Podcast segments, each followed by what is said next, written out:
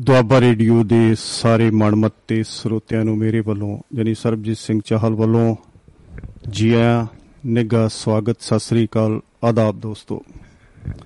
ਆ ਬਸ ਅੱਜ ਦਾ ਇਹ ਪ੍ਰੋਗਰਾਮ ਕੁਝ ਕਾਰਨ ਕਰਕੇ 5-4 ਮਿੰਟ ਪਛੜ ਗਿਆ। ਅ, ਸੋ ਕੋਈ ਨਹੀਂ ਕਈ ਵਾਰੀ ਇਹੋ ਜਿਹੇ ਕਾਰਨ ਅ, ਬਣ ਜਾਂਦੇ ਨੇ। ਅ, ਫਿਰ ਵੀ ਅ, ਚਲੋ ਆਪਾਂ ਸਮੇਂ ਸਿਰ ਤੁਹਾਡੇ ਨਾਲ ਅ, ਹਾਜ਼ਰੀ ਭਰ ਰਹੇ ਹਾਂ ਦੋਸਤੋ। ਅ, ਅੱਜ ਦਾ ਇਹ ਪ੍ਰੋਗਰਾਮ ਲੈ ਕੇ ਤੁਹਾਡੇ ਬਰੂਹਾਂ ਤੇ ਦਿਲੋਂ ਦਿਮਾਗ ਤੇ ਤੁਹਾਡੇ ਦਰਵਾਜ਼ਿਆਂ ਤੇ ਅ, ਦਸਤਕ ਦੇ ਚੁੱਕਿਆ ਮੈਂ ਤੁਹਾਡਾ ਆਪਣਾ ਸਰਬਜੀਤ ਚਾਹਲ ਦੋਸਤੋ।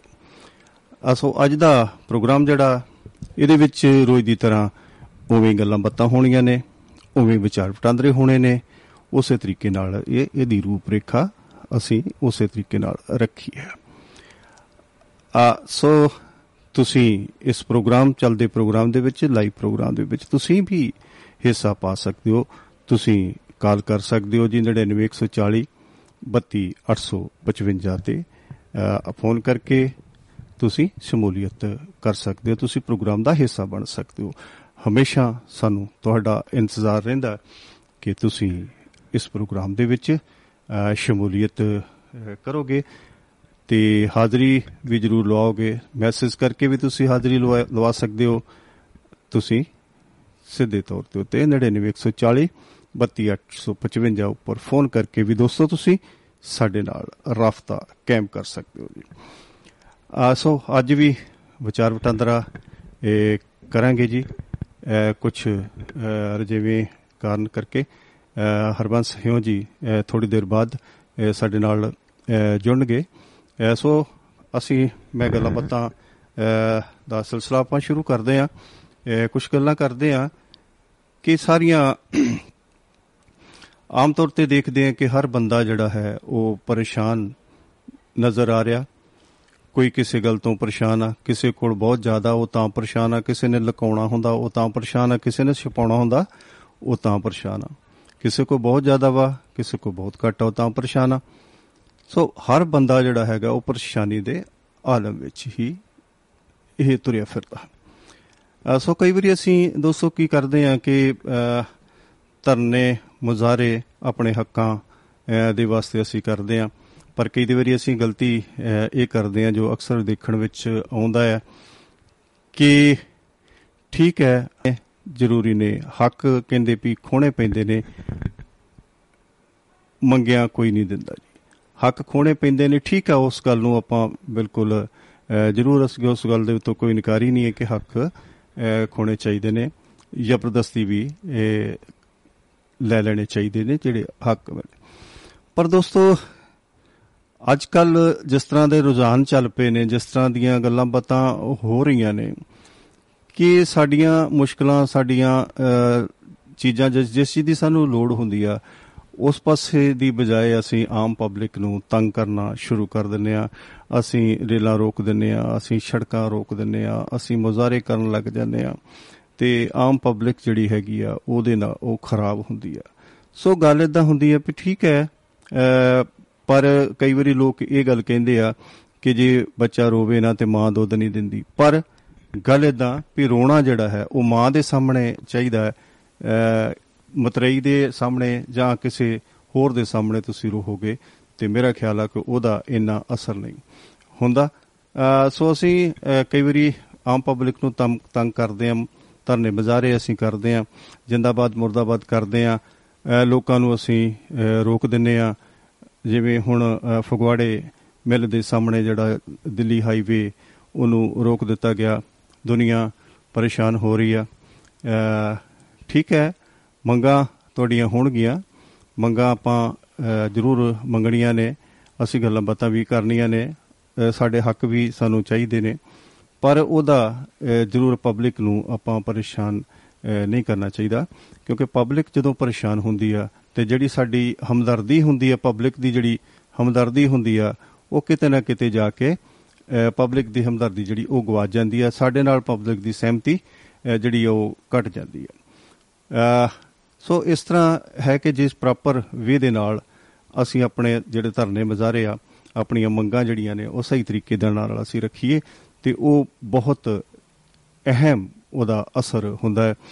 ਅਸੀਂ ਹਮੇਸ਼ਾ ਪਬਲਿਕ ਨੂੰ, ਲੋਕਾਂ ਨੂੰ ਨਾਲ ਲੈ ਕੇ ਅਸੀਂ ਚੱਲੀਏ, ਕਿਸੇ ਵੀ ਰਾਜਨੀਤਿਕ ਲੋਕਾਂ ਦੇ ਬਹਿਕਾਵੇ ਵਿੱਚ ਆ ਕੇ ਤੇ ਆਮ ਜਿਹੜੀ ਜਿਹੜੀ ਕੋਈ ਕੋਈ ਵੀ ਰੂਲਿੰਗ ਪਾਰਟੀ ਹੁੰਦੀ ਆ ਉਹਨੂੰ ਬਦਨਾਮ ਕਰਨ ਵਾਸਤੇ ਜਾਂ ਉਹਦੇ ਤੇ ਪ੍ਰਭਾਵ ਪਾਉਣ ਵਾਸਤੇ ਦੂਜੀਆਂ ਪਾਰਟੀਆਂ ਜਿਹੜੀਆਂ ਨੇ, ਇਹੋ ਜਿਹੇ ਜਿਹੜੇ ਗੱਲਾਂ ਨੇ, ਇਹੋ ਜਿਹੇ ਜਿਹੜੇ ਮਸਲੇ ਨੇ ਜਾਂ ਇਹੋ ਜਿਹੇ ਪਬਲਿਕ ਨੂੰ ਪਰੇਸ਼ਾਨ ਕਰਨ ਵਾਲੀਆਂ ਕਹਾਣੀਆਂ ਉਹ ਪਾ ਦਿੰਦੇ ਨੇ। ਗੱਲ ਇਹ ਵੀ ਠੀਕ ਹੈ, ਇਹ ਸਾਡੇ, ਅਸੀਂ ਲੋਕ ਕਹਿੰਦੇ ਆ ਕਿ ਜਦ ਤੱਕ ਅਸੀਂ ਦਬਾ ਨਹੀਂ ਪਾਵਾਂਗੇ, ਦਬਾ ਪਾਓ ਜੀ, ਜਰੂਰ ਪਾਓ ਜੀ। ਜਿਸ ਨਾਲ ਸੰਬੰਧਤ ਆ ਉਸੇ ਘਰ ਦਾ ਕੁੰਡਾ ਖੜਕਾਓ, ਉਹਦੇ ਉਹਦੇ ਜਾ ਕੇ ਦਬਕੇ ਮਾਰੋ। ਜੇ ਕਿਸੇ ਮਿਲ ਦਾ ਬਕਾਇਆ ਹੈ, ਉਹ ਮਿਲ ਵਾਲਿਆਂ ਨਾਲ ਗੱਲ ਕਰਨੀ ਚਾਹੀਦੀ ਜਾਂ ਪ੍ਰਸ਼ਾਸਨ ਦੇ ਨਾਲ ਗੱਲ ਕਰਨੀ ਚਾਹੀਦੀ। ਜਿਹੜਾ ਸੰਬੰਧਤ ਕੋਈ ਮੰਤਰੀ, ਸੰਤਰੀ ਆ, ਕੋਈ ਅਧਿਕਾਰੀ ਆ, ਉਹਦੇ ਨਾਲ ਜਾ ਕੇ ਸਿੱਧੀ ਗੱਲਬਾਤ ਕਰਨੀ ਚਾਹੀਦੀ ਆ। ਉਹਦਾ ਰਸਤਾ ਰੋਕਣਾ ਚਾਹੀਦਾ। ਉਹਦਾ ਘਰ-ਬਾਰ ਰੋਕਣਾ ਚਾਹੀਦਾ ਵਾ। ਉਹਨੂੰ ਤੰਗ ਪਰੇਸ਼ਾਨ ਕਰਨਾ ਚਾਹੀਦਾ। ਬਾਕੀ ਤੁਹਾਨੂੰ ਪਤਾ ਹੈ ਕਿ ਸਾਡੀਆਂ ਸਰਕਾਰਾਂ ਜਿਹੜੀਆਂ ਨੇ, ਉਹ ਕਿੰਨੀਆਂ ਕੁ ਸੁਹਿਰਦ ਨੇ, ਉਹ ਪਬਲਿਕ ਦੇ ਪ੍ਰਤੀ ਪਬਲਿਕ ਦੀਆਂ ਪਰੇਸ਼ਾਨੀਆਂ ਪ੍ਰਤੀ ਉਹ ਕਿੰਨੀਆਂ ਕੁ ਜਾਗਰੂਕ ਨੇ ਜਾਂ ਉਹ ਕਿੰਨੀਆਂ ਕੁ ਚਾਹੁੰਦੀਆਂ ਨੇ ਕਿ ਪਬਲਿਕ ਨੂੰ ਬਿਲਕੁਲ ਪਰੇਸ਼ਾਨੀ ਨਾ ਹੋਵੇ। ਦੋਸਤੋ, ਪਬਲਿਕ ਦੀਆਂ ਪਰੇਸ਼ਾਨੀਆਂ ਵੱਲ ਤੇ ਅੱਜਕੱਲ ਕਿਸੇ ਵੀ ਸਰਕਾਰ ਦਾ ਜਿਹੜਾ ਉਹ ਧਿਆਨ ਨਹੀਂ, ਉਹ ਪਬਲਿਕ ਨੂੰ ਹਮੇਸ਼ਾ ਉਲਝਾ ਕੇ ਰੱਖਦੀਆਂ ਕਿ ਤੁਸੀਂ ਇਸ ਤਰ੍ਹਾਂ ਰਹੋ, ਇਸ ਤਰ੍ਹਾਂ ਕਰੋ। ਹੁਣ ਕਈ ਆਫੇਅਰ ਵੀ ਮੇਰੇ ਨਾਲ ਕਈ ਸੱਜਣਾਂ ਦੀ ਗੱਲਬਾਤ ਹੋ ਰਹੀ ਸੀ, ਜਿਹੜੇ ਕਿ ਉੱਥੋਂ ਪਰੇਸ਼ਾਨ ਹੋ ਰਹੇ, ਉੱਥੋਂ ਦੇ ਲੋਕਲ ਵੀ ਆਪਣੇ ਕਈ ਸੱਜਣ ਮਿੱਤਰਾਂ ਨੇ ਗੱਲਬਾਤ ਕੀਤੀ ਆ ਕਿ ਦੁਨੀਆ ਬਹੁਤ ਪਰੇਸ਼ਾਨ ਹੋ ਰਹੀ ਆ।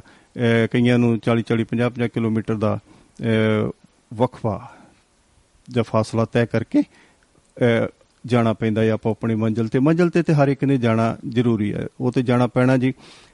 ਸੋ ਇਸ ਤਰ੍ਹਾਂ ਦੀਆਂ ਜਿਹੜੀਆਂ ਗੱਲਾਂ ਬਾਤਾਂ ਨੇ ਜਾਂ ਇਸ ਤਰ੍ਹਾਂ ਦੀਆਂ ਜਿਹੜੀਆਂ ਪਬਲਿਕ ਨੂੰ ਪਰੇਸ਼ਾਨੀਆਂ ਵਾਲੀਆਂ ਅਸੀਂ ਗੱਲਾਂ ਕਰਦੇ ਆ ਇਹ ਥੋੜਾ ਜਿਹਾ ਅਸੀਂ ਇਹਨਾਂ ਗੱਲਾਂ ਤੋਂ ਗੁਰੇਜ ਕਰੀਏ।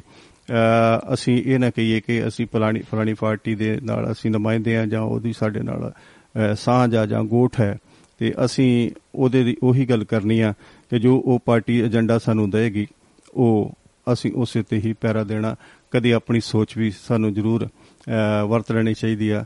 ਕਦੀ ਇਹ ਮਹਿਸੂਸ ਕਰ ਲੈਣਾ ਚਾਹੀਦਾ ਕਦੀ ਤੁਸੀਂ ਆਪਣੇ ਉਸ ਕਿਸੇ, ਇਸ ਜਿਹੜਾ ਜਾਮ ਹੈ, ਉਹਦੇ ਵਿੱਚ ਫਸੇ ਹੋ ਕਈ ਤੁਹਾਡੇ ਬੱਚੇ ਵਿਲਕਦੇ ਹੋਣ ਜਾਂ ਤੁਹਾਡੇ ਕੋਲ ਬਹੁਤ ਹੀ ਜ਼ਿਆਦਾ ਮਸ਼ਰੂਫੀਅਤ ਹੈ ਉਹ ਤੁਹਾਡਾ ਪ੍ਰੋਗਰਾਮ ਜਿਹੜਾ ਉਹ ਕੈਨਸਲ ਹੋ ਜਾਵੇ ਸੋ ਉਦੋਂ ਬਹੁਤ ਜ਼ਿਆਦਾ ਦੁੱਖ ਲੱਗਦਾ ਹੈ। ਗੱਲਾਂ ਇਸੇ ਤਰੀਕੇ ਨਾਲ ਮੈਨੇਜਮੈਂਟ ਦੇ ਨਾਲ ਤੁਸੀਂ ਸਾਨੂੰ ਗੱਲਾਂ ਬਾਤਾਂ ਕਰਨੀਆਂ ਚਾਹੀਦੀਆਂ ਨੇ। ਸੰਬੰਧਿਤ ਲੋਕਾਂ ਤੱਕ ਪਹੁੰਚ ਪਹੁੰਚਾਉਣੀ ਚਾਹੀਦੀ ਆ। ਸਰਕਾਰ ਤੱਕ ਸਾਨੂੰ ਆਪਣੀ ਗੱਲਬਾਤ ਕਰਨੀ ਚਾਹੀਦੀ ਆ। ਤੇ ਇਹ ਨਾ ਕਹੀਏ ਕਿ ਸਰਕਾਰ ਦੇ ਕੰਨਾਂ ਤੱਕ ਗੱਲ ਤਾਂ ਹੀ ਪਹੁੰਚ ਨੂੰ ਪਰੇਸ਼ਾਨ ਕੀਤਾ ਜਾਏ। ਉਹਦਾ 네ਗੇਟਿਵ ਇਫੈਕਟ ਪੈਂਦਾ ਦੋਸਤੋ। ਸੋ ਅਸੀਂ ਆਪਣੇ ਆਪ ਨੂੰ ਇੱਕ ਉਹ ਵੀ ਸਮਝੀਏ ਕਿ ਅਸੀਂ ਹੱਕ ਤੇ ਸੱਚ ਦੀ ਲੜਾਈ ਕਰਨ ਵਾਲੇ ਵੀ ਆਪਣੇ ਆਪ ਨੂੰ ਸਮਝੀਏ ਪਰ ਉਹ ਹੱਕ ਤੇ ਸੱਚ ਦੀ ਲੜਾਈ ਜਿਹੜੀ ਹੈਗੀ ਆ ਉਹ ਆਮ ਲੋਕਾਂ ਦੇ ਨਾਲ ਅਸੀਂ ਨਾ ਕਰੀਏ ਕਿਉਂਕਿ ਆਮ ਲੋਕਾਂ ਕੋਲੋਂ ਅਸੀਂ ਕੁਝ ਨਹੀਂ ਲੈਣਾ। ਆਮ ਚ ਹਮੇਸ਼ਾ ਅਸੀਂ ਗੱਲ ਕਰਾਂਗੇ।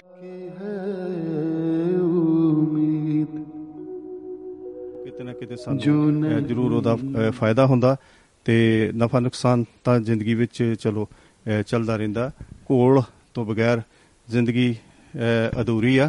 ਕੋਲ ਕਰਨੇ ਚਾਹੀਦੇ ਨੇ ਜੀ। ਬਿਲਕੁਲ ਸਹੀ ਤਰੀਕੇ ਨਾਲ ਸਹੀ ਦਾ ਲਾਉਣੇ ਚਾਹੀਦੇ ਨੇ ਦਾ ਪਿੱਛ ਜਿਹੜੇ ਹੈਗੇ ਆ, ਉਹ ਸਿੱਖਣੇ ਚਾਹੀਦੇ ਨੇ ਵੀ ਕਿਸ ਤਰੀਕੇ ਨਾਲ ਸਾਡੇ ਮਸਲੇ ਹੱਲ ਹੋ ਸਕਦੇ ਨੇ। ਸੋ ਦੇਖਿਆ ਜਾਵੇ ਤੇ ਪਿਛਲੇ ਕਾਫੀ ਸਮੇਂ ਤੋਂ ਜਿੰਨੇ ਵੀ ਮਸਲੇ ਕੋਈ ਲਟਕਦੇ ਸੀਗੇ ਸਾਰੇ ਲਗਭਗ ਸਰਕਾਰਾਂ ਨੇ ਪਹਿਲ ਦੇ ਆਧਾਰ ਦੇ ਉੱਤੇ ਉਹ ਕਰ ਦਿੱਤੇ ਨੇ ਤੇ ਉਹ ਕਰ ਵੀ ਰਹੀ ਆ, ਸੋ ਉਹਦੇ ਨਾਲ ਸਰਕਾਰਾਂ ਦੇ ਨਾਲ ਸਾਨੂੰ ਰਾਫਤਾ ਕਾਇਮ ਕਰਨਾ ਚਾਹੀਦਾ।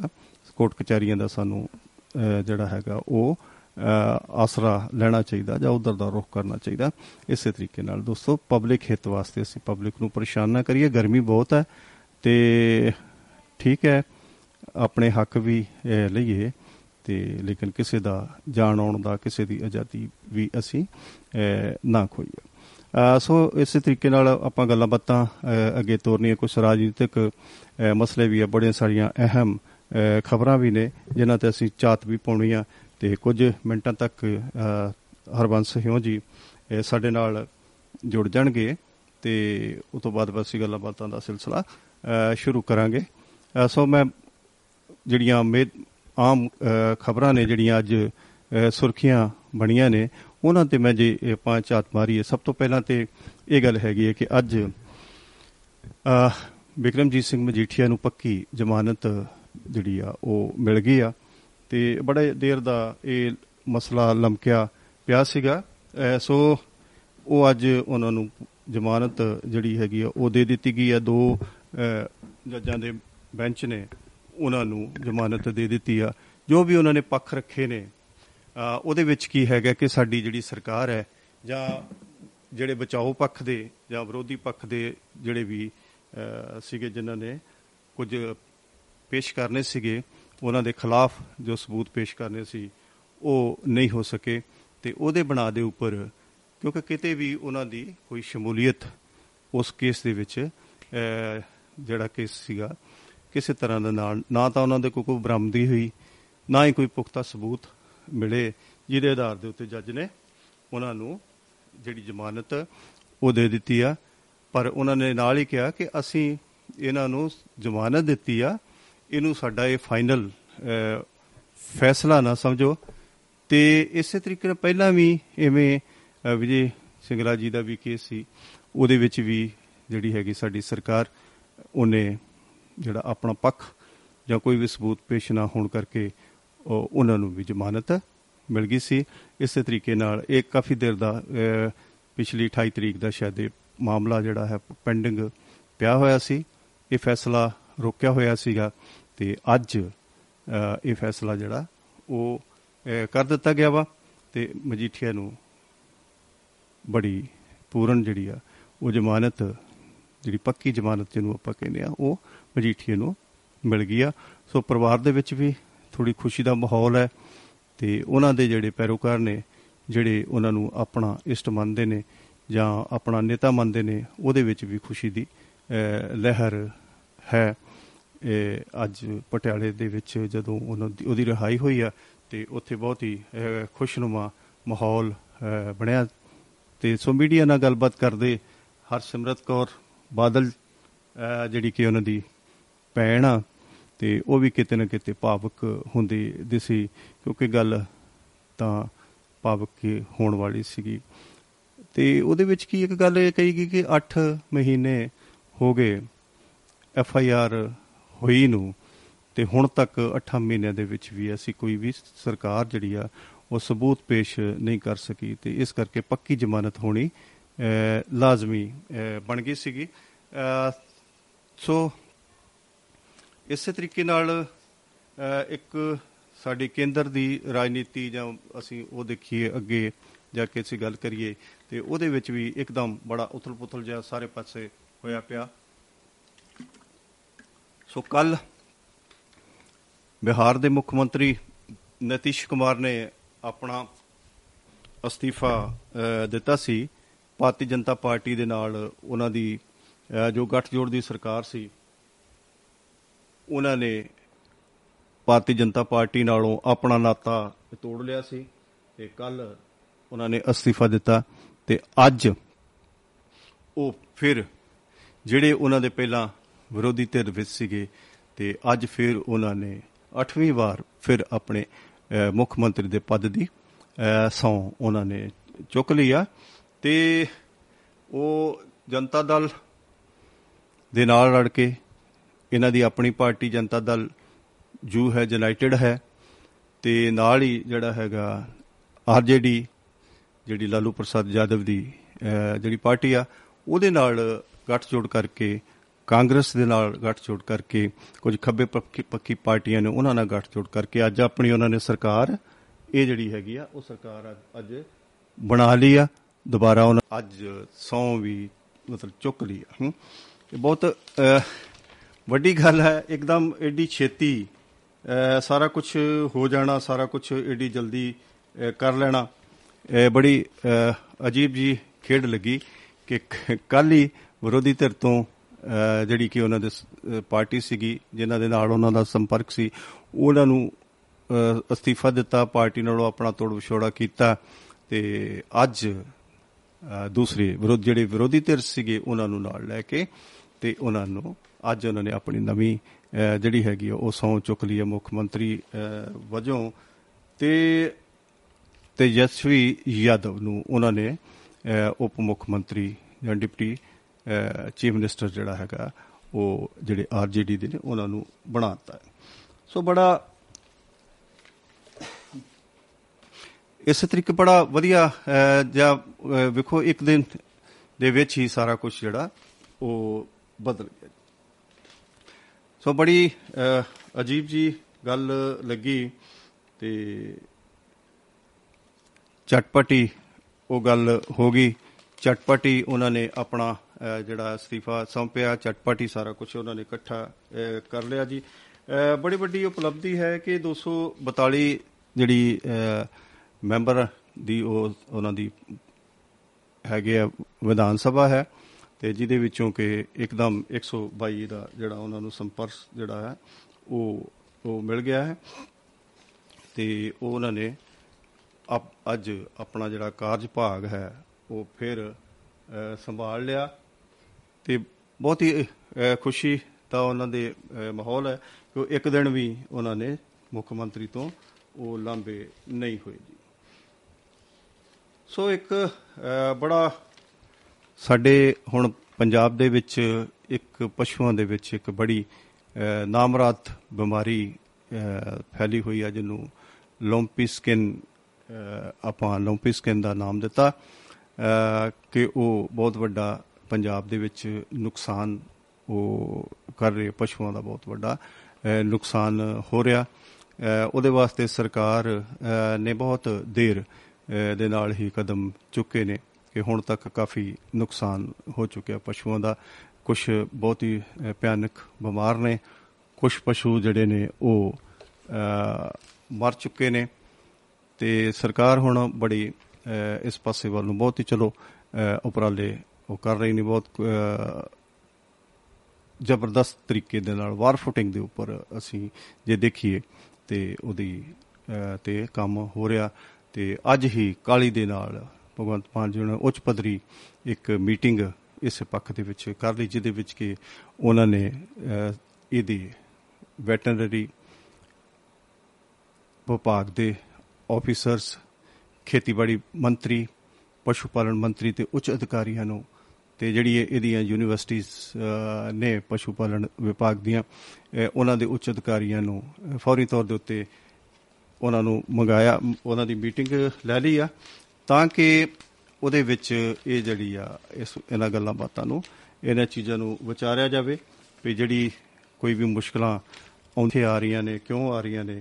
ਪਹਿਲੀ ਤੇ ਗੱਲ ਇਹ ਹੈ ਵੀ ਸਾਰਾ ਉਹਨਾਂ ਦਾ ਮੁਤਾਲਿਆ ਉਹ ਕਰਨਾ ਬਣਦਾ ਹੈ, ਉਹਨਾਂ ਨੇ ਸਾਰੀ ਉਹਦੀ ਵਿੱਚ ਸਮੀਖਿਆ ਹੁਣ ਤੱਕ ਦੇ ਕੀਤੇ ਪ੍ਰਬੰਧਨਗੇ ਸਮੀਖਿਆ ਤੋਂ ਬਾਅਦ ਜਿਹੜੀ ਨਵੀਂ ਕੋਈ ਉਹਨਾਂ ਨੂੰ ਐਕਸ਼ਨ ਲੈਣ ਦੀ ਲੋੜ ਪਏਗੀ, ਉਹ ਫਿਰ ਐਕਸ਼ਨ ਵੀ ਉਹ ਲੈਣਗੇ। ਉਹ ਬੜੀ ਜ਼ਰੂਰੀ ਇਹ ਬਣ ਗਿਆ ਕਿਉਂਕਿ ਨੁਕਸਾਨ ਜਿਹੜਾ ਹੈਗਾ ਉਹ ਪਬਲਿਕ ਦਾ ਜਾਂ ਡੰਗਰਾਂ ਦਾ ਨੁਕਸਾਨ ਬਹੁਤ ਜ਼ਿਆਦਾ, ਵੱਡੇ ਪੱਧਰ ਤੇ ਨੁਕਸਾਨ ਜਿਹੜਾ ਉਹ ਹੋ ਰਿਹਾ। ਤੇ ਉਹਦੇ ਵਾਸਤੇ ਬਹੁਤ ਇੱਕਦਮ ਸਟੈਪ ਜਿਹੜੇ ਲੈਣੇ, ਉਹ ਬੜੇ ਜ਼ਰੂਰੀ ਬਣਦੇ ਨੇ। ਤਾਂ ਸੋ ਸਰਕਾਰ ਵੀ ਇਸ ਪਾਸੇ ਵੱਲ ਬਹੁਤ ਹੀ ਰੁਚੀ ਲੈ ਰਹੀ ਆ, ਬਹੁਤ ਹੀ ਵਧੀਆ ਉਪਰਾਲੇ ਵੀ ਕਰ ਰਿਹਾ ਤੇ ਸੋ ਸਾਨੂੰ ਵੀ ਲੋਕਾਂ ਨੂੰ, ਦੂਸਰੇ ਜਿਹੜੀਆਂ ਵਿਰੋਧੀ ਪਾਰਟੀਆਂ ਵੀ ਹੋਣ, ਉਹਨਾਂ ਨੂੰ ਵੀ ਜ਼ਰੂਰ ਜਿਹੜਾ ਹੈ, ਉਹ ਇਸ ਪਾਸੇ ਵੱਲ ਨੂੰ ਆਉਣਾ ਚਾਹੀਦਾ। ਮਨੁੱਖਤਾ ਦੇ ਆਧਾਰ ਦੇ ਉੱਤੇ ਲੋਕ ਹਿੱਤਾਂ ਵਾਸਤੇ ਉਹ ਵੀ ਜ਼ਰੂਰ ਉਹਨਾਂ ਨੂੰ ਅੱਗੇ ਆਉਣਾ ਚਾਹੀਦਾ। ਕਿਉਂਕਿ ਇਹ ਇੱਕ ਸਾਂਝਾ ਉਪਰਾਲਾ ਹੈ, ਸਾਂਝੀ ਇੱਕ ਮੁਹਿੰਮ ਆ ਤੇ ਇਹਦੇ ਵਿੱਚ ਅਸੀਂ ਕੱਲੇ ਕਾਰੇ ਜਿਹੜੇ ਹੈ, ਕੋਈ ਵੀ ਮੁਹਿੰਮ ਹੁੰਦੀ ਆ, ਅਸੀਂ ਜ਼ਰੂਰੀ ਨਹੀਂ ਕਿ ਜੇ ਅਸੀਂ ਕੋਈ ਸਰਕਾਰ ਆ, ਉਹ ਸਰਕਾਰ ਦੇ ਉੱਪਰ ਸੁੱਟ ਦਈਏ ਤੇ ਅਸੀਂ ਉਹਨੂੰ ਇੱਕ ਮੁਹਿੰਮ ਦੇ ਤੌਰ ਦੇ ਉੱਤੇ ਇੱਕ ਆਮ, ਇੱਕ ਰਾਜ ਦੀ ਸਮੱਸਿਆ ਦੇ ਤੌਰ ਇੱਕ ਪੰਜਾਬੀਆਂ ਦੀ ਜਿਹੜੀ ਸਮੱਸਿਆ ਹੈ, ਉਹਦੇ ਉਹਦੇ ਵਾਸਤੇ ਅਸੀਂ ਉਸ ਮੁਹਿੰਮ ਨੂੰ ਉਧਰ ਅਸੀਂ ਲੈ ਕੇ ਚਲੀਏ। ਤੇ ਉਹ ਸਾਰਾ ਕੰਮ ਤਾਂ ਹੀ ਚੰਗਾ ਲੱਗਦਾ ਹੈ ਕਿ ਜੀ ਅਸੀਂ ਉਹਦੇ ਵਾਸਤੇ ਅਸੀਂ ਗੱਲਬਾਤ ਜਿਹੜੀ ਹੈਗੀ ਕਿ ਉਹ ਸਾਂਝੀ ਕਰੀਏ। ਜੀ, ਲੱਗਦਾ ਹੈ ਕਿ ਹਰਬੰਸ ਹਿਉ ਜੀ, ਸਾਡੇ ਨਾਲ ਜੁੜ ਚੁੱਕੇ ਨੇ ਜੀ। ਹਰਬੰਸ ਜੀ ਮੇਰੀ ਆਵਾਜ਼ ਆ ਰਹੀ ਤੁਹਾਡੇ ਤੱਕ ਜੀ? ਹਰਬੰਸ ਭਾਜੀ? ਹੈਲੋ ਜੀ। ਆਵਾਜ਼ ਆ ਰਹੀ ਜੀ ਮੇਰੀ ਤੁਹਾਡੇ ਨੂੰ? ਨਹੀਂ ਆਵਾਜ਼ ਨਹੀਂ ਆ ਰਹੀ ਜੀ ਤੁਹਾਡੀ। ਮੇਰੀ ਆਵਾਜ਼ ਆ ਰਹੀ ਜੇ ਹੁਣ ਤੁਹਾਡੇ ਕੋਲ? ਤੁਸੀਂ ਜੀ ਜੀ ਜੀ। ਤੁਸੀਂ ਸੋ ਹਰਬੰਸ ਹਿਉ ਜੀ ਕਿਸੇ ਜ਼ਰੂਰੀ ਰਜੇ ਵਿੱਚ ਸੀਗੇ ਉਹ ਸਾਡੇ ਨਾਲ ਜੁੜ ਚੁੱਕੇ ਨੇ। ਤੇ ਅੱਗੇ ਗੱਲਬਾਤ ਜਿਹੜੀ ਆ ਉਹਨਾਂ ਨਾਲ ਅਸੀਂ ਤੋਰਦੇ ਆ। ਸੋ ਭਾਜੀ ਨਿੱਘਾ ਸਵਾਗਤ ਹੈ ਜੀ ਪ੍ਰੋਗਰਾਮ ਦੇ ਵਿੱਚ। ਤੁਸੀਂ ਕਿਸੇ ਰਜੇਵੇਂ ਜੀ ਸਤਿ ਸ਼੍ਰੀ ਅਕਾਲ। ਜੀ। ਤੁਸੀਂ ਕਿਸੇ ਰਜੇਵੇਂ ਕਾਰਨ ਕਰਕੇ ਤੁਸੀਂ ਪ੍ਰੋਗਰਾਮ ਦੇ ਸ਼ੁਰੂ ਵਿੱਚ ਨਹੀਂ ਸੀ ਜੁੜੇ? ਸੋ ਹੁਣ ਤੁਸੀਂ ਸਾਰੇ ਇਸ ਦੁਆਬਾ ਰੇਡੀਓ ਦੇ ਜਿੰਨੇ ਵੀ ਸਰੋਤੇ ਨੇ ਉਹਨਾਂ ਨੂੰ ਤੁਸੀਂ ਮੁਖਾਤਿਬ ਹੋ। ਸੋ ਤੁਹਾਡਾ ਅਹ, ਸਵਾਗਤ ਹੈ ਜੀ। ਸੋ ਮੈਂ ਹੁਣ ਤੱਕ ਦੋ ਤਿੰਨ ਦੋ ਖਬਰਾਂ ਦੇ ਉੱਪਰ ਜਿਹੜਾ ਹੈ ਮੈਂ ਜ਼ਿਕਰ ਕੀਤਾ ਹੈ। ਇੱਕ ਤੇ ਮਜੀਠੀਏ ਦੀ ਜ਼ਮਾਨਤ ਉੱਪਰ ਗੱਲ ਕੀਤੀ ਹੈ ਜੀ। ਅਹ, ਇੱਕ ਮੈਂ ਅਹ, ਜਿਹੜੀ ਹੈ ਕਿ ਉਹ ਅਹ, ਨਿਤੀਸ਼ ਕੁਮਾਰ ਜਿਹੜੇ ਆ ਦੁਬਾਰਾ ਜਿਹੜੇ ਮੁੱਖ ਮੰਤਰੀ ਅਹ, ਬਿਹਾਰ ਦੇ ਬਣ ਗਏ ਨੇ ਜੀ ਅਹ, ਉਹਨਾਂ ਦੀ ਗੱਲ ਕੀਤੀ ਹੈ ਤੇ ਥੋੜੀ ਮੈਂ ਗੱਲ ਜਿਹੜੀ ਹੈਗੀ ਆ ਉਹ ਜਿਹੜੀ ਹੁਣ ਲੋਂਪੀ ਸਕਿਨ ਜਿਹੜੀ ਬਿਮਾਰੀ ਹੈ ਉਹਦੇ ਬਾਰੇ ਵਿੱਚ ਥੋੜੀ ਜੀ ਗੱਲਬਾਤ ਕੀਤੀ ਹੈ ਵੀ ਇਹ ਇੱਕ ਬਹੁਤ ਵੱਡੀ ਮੁਹਿੰਮ ਬਣ ਗਈ ਆ। ਤੇ ਉਹ ਫੌਰੀ ਤੌਰ ਦੇ ਉੱਤੇ ਜਿਹੜੇ ਭਗਵੰਤ ਮਾਨ ਨੇ ਇੱਕ ਅਹ, ਉਹਨਾਂ ਦੀ ਸਪੈਸ਼ਲ ਮੀਟਿੰਗ ਉੱਚ ਪੱਧਰੀ ਮੀਟਿੰਗ ਬੁਲਾ ਕੇ ਉਹਦੇ ਵੱਲ ਉਹ ਅਹ, ਸੁਹਿਰਦਤਾ ਦਿਖਾ ਰਹੇ ਨੇ। ਅਹ, ਸੋ ਮੈਂ ਹੁਣ ਤੁਹਾਡੇ ਕੋਲ ਜਿਹੜੀ ਜਾਣਕਾਰੀ ਉਹ ਲਵਾਂਗਾ ਕਿ ਇੱਕ ਹੁਣੇ-ਹੁਣੇ ਇੱਕ ਅਹ, ਫੈਸਲਾ ਹੋਇਆ ਜਿਹੜਾ ਇੱਕ ਦਿਨ ਅਹ, ਮੋਹਾਲੀ ਦੇ ਵਿੱਚ ਜਾਂ ਮੁੱਲਾਂਵਾਲ ਦੀ ਜਿਹੜੀ ਨਿਊ ਚੰਡੀਗੜ੍ਹ ਦੀ ਜ਼ਮੀਨ ਦੇ 2828 ਏਕੜ ਦੀ ਗੱਲਬਾਤ ਅਹ, ਹੋਈ ਸੀਗੀ। ਤੇ ਉਹਦੇ ਵਿੱਚ ਅਹ, ਅੱਜ ਅਹ, ਜਿਹੜਾ ਇੱਕ ਪਾਰਟੀ ਜਿਹੜੇ ਕੋਈ ਸਾਰਾ ਤੋਂ ਜ਼ਿਆਦਾ ਜ਼ਮੀਨ ਸੀਗੀ ਅਹ, ਫੌਜਾ ਸਿੰਘ ਐਂਡ ਕੰਪਨੀ ਉਹਨਾਂ ਨੇ ਇੱਕ ਕੋਰਟ ਦਾ ਦਰਵਾਜ਼ਾ ਖੜਕਾਇਆ ਸੀਗਾ ਜੀ। ਤੇ ਉਹਦੇ ਵਿੱਚ 1200 ਏਕੜ ਦੀ ਜ਼ਮੀਨ ਜਿਹੜੀ ਸੀ ਉਹਨਾਂ ਦੇ ਨਾਂ ਤੇ ਅਹ, ਜਿਹੜੀ ਵੀ ਕਿ ਪੰਚਾਇਤ ਦੀ ਜ਼ਮੀਨ ਉਹਨਾਂ ਨੇ ਅਹ, ਦਬੀ ਹੋਈ ਸੀਗੀ। ਤੇ ਉਹ ਕਿਤੇ ਨਾ ਕਿਤੇ ਅੱਜ ਉਹ ਜ਼ਮੀਨ ਦਾ ਜਿਹੜਾ ਫੈਸਲਾ ਉਹ ਇਹ ਹੋਇਆ ਕਿ ਸਟੇਟਸ ਕੋ ਉਹਨਾਂ ਨੇ ਕਰ ਦਿੱਤਾ ਕਿ ਠੀਕ ਹੈ ਭਾਵੇਂ ਉਹਦੀ ਟਾਈਟਲ ਡੀਡ ਜਿਹੜੀ ਹੈਗੀ ਆ ਉਹ ਪੰਚਾਇਤ ਦੇ ਨਾਂ ਤੇ ਹੀ ਆ, ਪਰ ਜਿਹੜੀ ਸਰਕਾਰ ਹੈ, ਇਹਨੇ ਕੋਈ ਸੈਕਸ਼ਨ 7 ਦੇ ਅਧੀਨ ਜਿਹੜਾ ਹੈਗਾ ਕਿ ਜਿਹਦੇ ਕੋਲ ਕੋਈ ਕਬਜ਼ਾ ਛਡਾਉਣ ਵਾਸਤੇ ਉਹਨੂੰ ਨੋਟਿਸ ਦੇਣਾ ਹੁੰਦਾ, ਉਹ ਲੀਗਲ ਨੋਟਿਸ ਜਿਹੜਾ ਉਹਨੂੰ ਨਹੀਂ ਦਿੱਤਾ। ਇਸ ਕਰਕੇ ਜਿਹੜੀ ਹੈ, ਉਹ ਜ਼ਮੀਨ ਜਿਹੜੀ ਆ, ਉਹ ਹਾਲੇ ਸਟੇਟਸ ਕੋ ਕਰ ਦਿੱਤੀ ਗਈ ਹੈ। ਜੀ ਭਾਜੀ। ਚਾਹਤਾ ਜੀ ਮੇਰੇ ਇਹ ਅਗਰ ਮੇਰੇ ਅਜੇ ਮੈਂ ਕੋਈ ਵੀ ਧਿਆਨ ਨਹੀਂ ਆਇਆ ਬਜਨ ਕਿ ਨਾ ਮੈਂ ਇੱਕ ਹਾਂ ਠੀਕ ਹੈ ਜੀ। ਇਹ ਲੇਟੈਸਟ ਹੁਣੇ ਜਿਹੜੀ ਖਬਰ ਸੀ ਮੈਂ ਤੁਹਾਡੇ ਧਿਆਨ ਵਿੱਚ ਲੈਂਦੀ ਹੈ ਕਿਉਂਕਿ ਸਰੋਤਿਆਂ ਵਾਸਤੇ ਬਿਲਕੁਲ ਨਵੀਂ ਖਬਰ ਹੈ ਤਾਜ਼ਾ ਖਬਰ ਹੈ। ਤੇ ਇਸ ਕਰਕੇ ਮੈਂ ਸਾਂਝੀ ਕਰਨੀ ਠੀਕ ਸਮਝਿਆ ਕਿਉਂਕਿ ਬਿਲਕੁਲ ਅਜੇ ਹੁਣੇ ਹਾਂ ਬਿਲਕੁਲ ਇਹ ਗੱਲੋਂ ਦਾ ਚਾਹਤਾ ਮੈਂ ਇਹ ਸਹੀ ਗੱਲ ਹੈ ਬਜਨ ਕਿ ਜਦੋਂ ਵੀ ਕਿਸੇ ਤੋਂ ਤੁਸੀਂ ਕੋਈ ਮਤਲਬ ਕਿਸੇ ਨੇ ਕੋਈ ਚੀਜ਼ ਦੱਸੀ ਹੋਈ ਆ ਹੂੰ ਹੂੰ ਹੂੰ। ਉਸ ਨੂੰ ਇੱਕ ਭਾਰਤੀ ਸੰਵਿਧਾਨ ਦਾ ਮਤਲਬ ਜਿਹੜਾ ਕਾਨੂੰਨ ਆ ਉਸ ਕਾਨੂੰਨ ਜਾਂ ਪੰਜਾਬ ਸਰਕਾਰ ਦਾ ਕਾਨੂੰਨ ਆ ਉਸ ਕਾਨੂੰਨ ਦੇ ਤਹਿਤ ਹੀ ਉਹਦੇ ਛਡਾਇਆ ਜਾ ਸਕਦਾ ਹੈ। ਜਿਹੜਾ ਕਾਨੂੰਨੀ ਪ੍ਰੋਸੈਸ ਆ ਉਹ ਲਾਜ਼ਮੀ ਹੈਗਾ ਆ। ਬਿਲਕੁਲ ਉਹ ਕਰਨਾ ਚਾਹੀਦਾ ਜੀ ਇਹਦੇ ਇਹ ਕਾਨੂੰਨੀ ਪ੍ਰੋਸੈਸ ਦੀ ਬਜਾਏ ਅਸੀਂ ਸਿੱਧਾ ਪੁਲਿਸ ਦੀ ਮਦਦ ਦੇ ਨਾਲ ਜਾਂ ਡਿਪਾਰਟਮੈਂਟਾਂ ਦੀ ਮਦਦ ਦੇ ਨਾਲ ਉਹ ਜਿਹੜਾ ਵੀ ਕਾਬਜ ਬੰਦਾ ਉਸ ਤੋਂ ਅਸੀਂ ਕਬਜ਼ਾ ਖੋਹਨੇ ਆ ਜਾਂ ਕਬਜ਼ਾ ਉਸ ਤੋਂ ਲੈਨੇ ਆ ਉਹ ਮਤਲਬ ਉਸ ਨੂੰ ਆਪਾਂ ਕਾਨੂੰਨੀ ਕਾਰਵਾਈ ਨਹੀਂ ਕਹਿ ਸਕਦੇ। ਬਿਲਕੁਲ ਜੀ ਬਿਲਕੁਲ। ਤੇ ਉਹ ਤਾਂ ਫਿਰ ਧੱਕੇਸ਼ਾਹੀ ਹੋ ਗਈ ਚਲੋ ਭਾਵੇਂ ਹੈ ਤਾਂ ਪਹਿਲਾਂ ਉਹਨਾਂ ਵੱਲੋਂ ਧੱਕੇਸ਼ਾਹੀ ਹੈ ਤੇ ਹੁਣ ਫਿਰ ਅਸੀਂ ਇਹ ਜਿਹੜੀ ਹੈਗੀ ਆ ਉਹ ਧੱਕੇਸ਼ਾਹੀ ਨਹੀਂ ਕਰ ਸਭ ਤੋਂ ਪਹਿਲਾਂ ਤਾਂ ਇਹ ਹੋਣਾ ਚਾਹੀਦਾ ਵੀ ਮੰਨ ਲਓ ਵੀ ਜਿਹੜਾ ਉਹ ਕਬਜ਼ਾ ਕਿਸੇ ਨੇ ਕੀਤਾ ਹੋਇਆ ਪਹਿਲਾਂ ਉਹ ਪਤਾ ਕਰਨ ਦੀ ਲੋੜ ਹੈ ਵੀ ਉਹ ਕਬਜ਼ਾ ਉਸ ਨੇ ਕੀਤਾ ਕਿਵੇਂ ਆ ਕਿਹੜੀ ਸ਼ਹਿ ਤੇ ਕੀਤਾ ਕਿਵੇਂ ਕੀਤਾ। ਤੇ ਕੋਈ ਕਾਨੂੰਨੀ ਕਾਰਵਾਈ ਉਹਨਾਂ ਨੇ ਕਰਕੇ ਕਬਜ਼ਾ ਲਿਆ ਜਾਂ ਸਰਕਾਰ ਤੋਂ ਮਤਲਬ ਜਾਂ ਡਿਪਾਰਟਮੈਂਟ ਤੋਂ ਮਤਲਬ ਜਿਹੜਾ ਆ ਕੋਈ ਜਿਵੇਂ ਆਪਾਂ ਲੀਜ਼ ਕਹਿੰਦੇ ਵੀ ਲੀਜ਼ ਤੇ ਲਈ ਕੋਈ ਇਦਾਂ ਦੀ ਕੋਈ ਜ਼ਮੀਨ ਤੇ ਨਹੀਂ ਹੈਗੀ। ਜਿਹੜਾ ਆਮ ਤੌਰ ਤੇ ਹੁਣ ਜਿਹੜਾ ਦੇਖਿਆ ਜਾਵੇ ਬਹੁਤ ਸਾਰੀਆਂ ਇਹੋ ਜਿਹੀਆਂ ਸੰਸਥਾਵਾਂ ਸ਼ੁਰੂ ਕੀਤੀਆਂ ਹੋਈਆਂ ਜਿਹੜੀਆਂ ਕਾਨੂੰਨ ਦੀ ਆੜ ਦੇ ਵਿੱਚ ਮਤਲਬ ਕੀਤੀਆਂ ਜਾਂਦੀਆਂ ਨੇ ਅਸਲ ਵਿੱਚ ਉਹ ਸਰਕਾਰੀ ਜ਼ਮੀਨ ਜਾਂ ਪੰਚਾਇਤੀ ਜ਼ਮੀਨ ਜਿਹੜੀਆਂ ਨੇ। ਉਹਨਾਂ ਦੇ ਉੱਤੇ ਕਬਜ਼ਾ ਕਰਨ ਲਈ ਸਿਰਫ ਮਤਲਬ ਜਿਹੜਾ ਕਾਨੂੰਨ ਦੀ ਆੜ ਰਹੀ ਜਾਂਦੀ ਹੈ ਬਿਲਕੁਲ ਤੇ ਉਹ- ਉਹਨਾਂ ਦਾ ਮਕਸਦ- ਖਾਸ ਤੌਰ ਤੇ। ਜਿਹੜੇ ਆਪਣੇ ਇੱਕ ਪੁਰਾਣੇ ਮੰਤਰੀ ਸੀਗੇ ਤੇ ਉਹਨਾਂ ਨੇ ਮਤਲਬ ਜਿਹੜੀ ਆ ਕਿ ਗਊਸ਼ਾਲਾ ਦੇ ਨਾਂ ਦੇ ਉੱਤੇ ਮਤਲਬ ਜਿਹੜੀ ਇੱਕ ਜ਼ਮੀਨ ਸਾਂਭੀ ਹੋਈ। ਹੂੰ ਹੁਣ ਉਸ ਜ਼ਮੀਨ ਨੂੰ ਮਤਲਬ ਜਿਹੜਾ ਹੋ ਸਕਦਾ ਉਹ ਲੀਜ਼ ਤੇ ਹੋਵੇ ਜਾਂ ਉਹਨਾਂ ਨੇ ਕਿਸ ਢੰਗ ਤਰੀਕੇ ਨਾਲ ਉਹ ਗਊਸ਼ਾਲਾ ਦੇ ਨਾਂ ਗ੍ਰਾਂਟ ਕਰਾਈ ਹੈ। ਜੇ ਉਹ ਛਡਾਣੀ ਹੋਵੇ ਤਾਂ ਕਾਨੂੰਨੀ ਪ੍ਰੋਸੈਸ ਹੈ ਜਿਸ ਤਰ੍ਹਾਂ ਉਹ ਛਡਾਈ ਜਾਂਦੀ ਜੀ। ਪੁਲਿਸ ਦੀ ਮਦਦ ਦੇ ਨਾਲ ਜਾਂ ਮਤਲਬ ਮਹਿਕਮੇ ਦੀਆਂ ਮਦਦ ਦੇ ਨਾਲ ਉਹ ਸਿੱਧੇ ਰੂਪ ਵਿੱਚ ਨਹੀਂ ਚੜਾਈ ਜਾਂਦੀ। ਹੂੰ ਹੂੰ ਹੂੰ। ਇਸ ਤਰ੍ਹਾਂ ਚੜਾਈ ਜਾਂਦੀ ਹੈ ਉਹ ਮਤਲਬ ਜਿਹੜਾ ਲੋਕਤੰਤਰੀ ਢੰਗ ਨਹੀਂ ਉਹ ਮਤਲਬ ਧੱਕਾ ਆ। ਜੀ। ਬਿਲਕੁਲ ਜੀ ਇੱਕ ਤੁਹਾਡੇ ਧਿਆਨ ਵਿੱਚ ਹੋਏਗਾ ਕਿ ਕੱਲ ਜਿਹੜੇ ਹੈਗੇ ਆ ਅ, ਨਿੱਜੀ ਬੱਸ ਆਪਰੇਟਰ ਤੇ ਮਿੰਨੀ ਬੱਸਾਂ ਵਾਲੇ ਨੇ ਉਹਨਾਂ ਨੇ ਪੂਰਨ ਚੱਕਾ ਜਾਮ ਰੱਖਿਆ। ਇਹ ਕੀ ਕਹਾਣੀ ਕੀ ਆ? ਉਹਨਾਂ ਨੂੰ ਕਿਉਂ ਲੋੜ ਪਈ ਜੀ ਜਦ ਕਿ ਉਹ ਇਹਨੇ ਖੁੱਲੇ ਪੈਸੇ ਕਮਾਉਂਦੇ ਨੇ ਸਾਰਾ ਕੁਝ ਉਹ ਕਿ- ਉਹ ਉਹ ਕੀ ਉਹਨਾਂ ਦਾ ਰੋਸ ਕੀ ਆ ਜੀ? ਕਿਉਂ ਉਹਨਾਂ ਨੇ ਚੱਕਾ ਜਾਮ ਰੱਖਿਆ ਜੀ ਪ੍ਰਾਈਵੇਟ ਬੱਸਾਂ ਵਾਲੇ ਦੇਖੋ ਜੀ ਮਤਲਬ ਇਸ ਵੇਲੇ ਪੰਜਾਬ ਦੇ ਵਿੱਚ ਇਹ ਜਿਹੜੀਆਂ ਕਾਗਜ਼ਾਂ ਦੇ ਵਿੱਚ ਜਿਹੜੀਆਂ ਇਸ ਵੇਲੇ 2500 ਨਿੱਜੀ ਬੱਸ ਆਪਰੇਟਰ ਜੀ। ਤੇ ਜਿਹੜੀਆਂ ਜਿਹੜੀਆਂ ਵੱਡੀਆਂ ਬੱਸਾਂ 2500 ਬੱਸਾਂ ਨੇ ਜਿਹੜੀਆਂ ਕਾਗਜ਼ਾਂ ਦੇ ਵਿੱਚ 2500 ਬੱਸਾਂ ਜਿਹੜੀਆਂ ਸੜਕਾਂ ਤੇ ਚੱਲਦੀਆਂ ਨੇ। ਤੇ। ਇਸ ਤੋਂ ਇਲਾਵਾ 4000 ਮਿੰਨੀ ਬੱਸ ਆਪਰੇਟਰ ਜਿਹੜੀਆਂ ਬੱਸਾਂ ਚੱਲਦੀਆਂ ਜੀ। ਤੇ ਇਸ ਤੋਂ ਇਲਾਵਾ ਬਹੁਤ ਸਾਰੀਆਂ ਮਤਲਬ ਜਿਹੜੀਆਂ ਵੱਡੀਆਂ ਬੱਸਾਂ ਗੈਰ ਕਾਨੂੰਨੀ ਵੀ ਚੱਲਦੀਆਂ। ਅੱਛਾ ਜੀ ਇੱਕ ਇੱਕ ਪਰਮਿਟ ਤੇ ਦੋ ਦੋ ਤਿੰਨ ਤਿੰਨ ਬੱਸਾਂ ਚੱਲਦੀਆਂ ਨੇ ਜੀ। ਹਾਂ ਹਾਂ ਇੱਕ ਇੱਕ ਪਰਮਿਟ ਦੇ ਦੋ ਦੋ ਤਿੰਨ ਤਿੰਨ ਬੱਸਾਂ ਵੀ ਚੱਲਦੀਆਂ ਨੇ। ਜੀ। ਮਿੰਨੀ ਬੱਸਾਂ ਦੇ ਵਿੱਚ ਵੀ ਇਸ ਤਰ੍ਹਾਂ ਚੱਲਦੀਆਂ ਨੇ।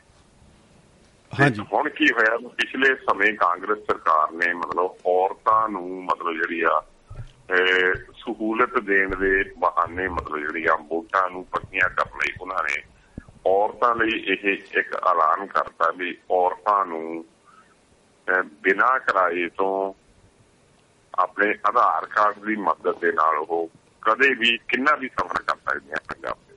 ਜੀ। ਉਹਨਾਂ ਨੂੰ ਕੋਈ ਟੈਕਸ ਨਹੀਂ ਲੱਗਦੇ ਸਿਰਫ ਇੱਕੋ ਹੀ ਹੈ ਵੀ ਉਹਨਾਂ ਨੇ ਜਿਹੜੀਆਂ ਸਰਕਾਰੀ ਬੱਸਾਂ ਉਹਨਾਂ 'ਚ ਸਫ਼ਰ ਕਰ ਸਕਦੇ ਜੀ।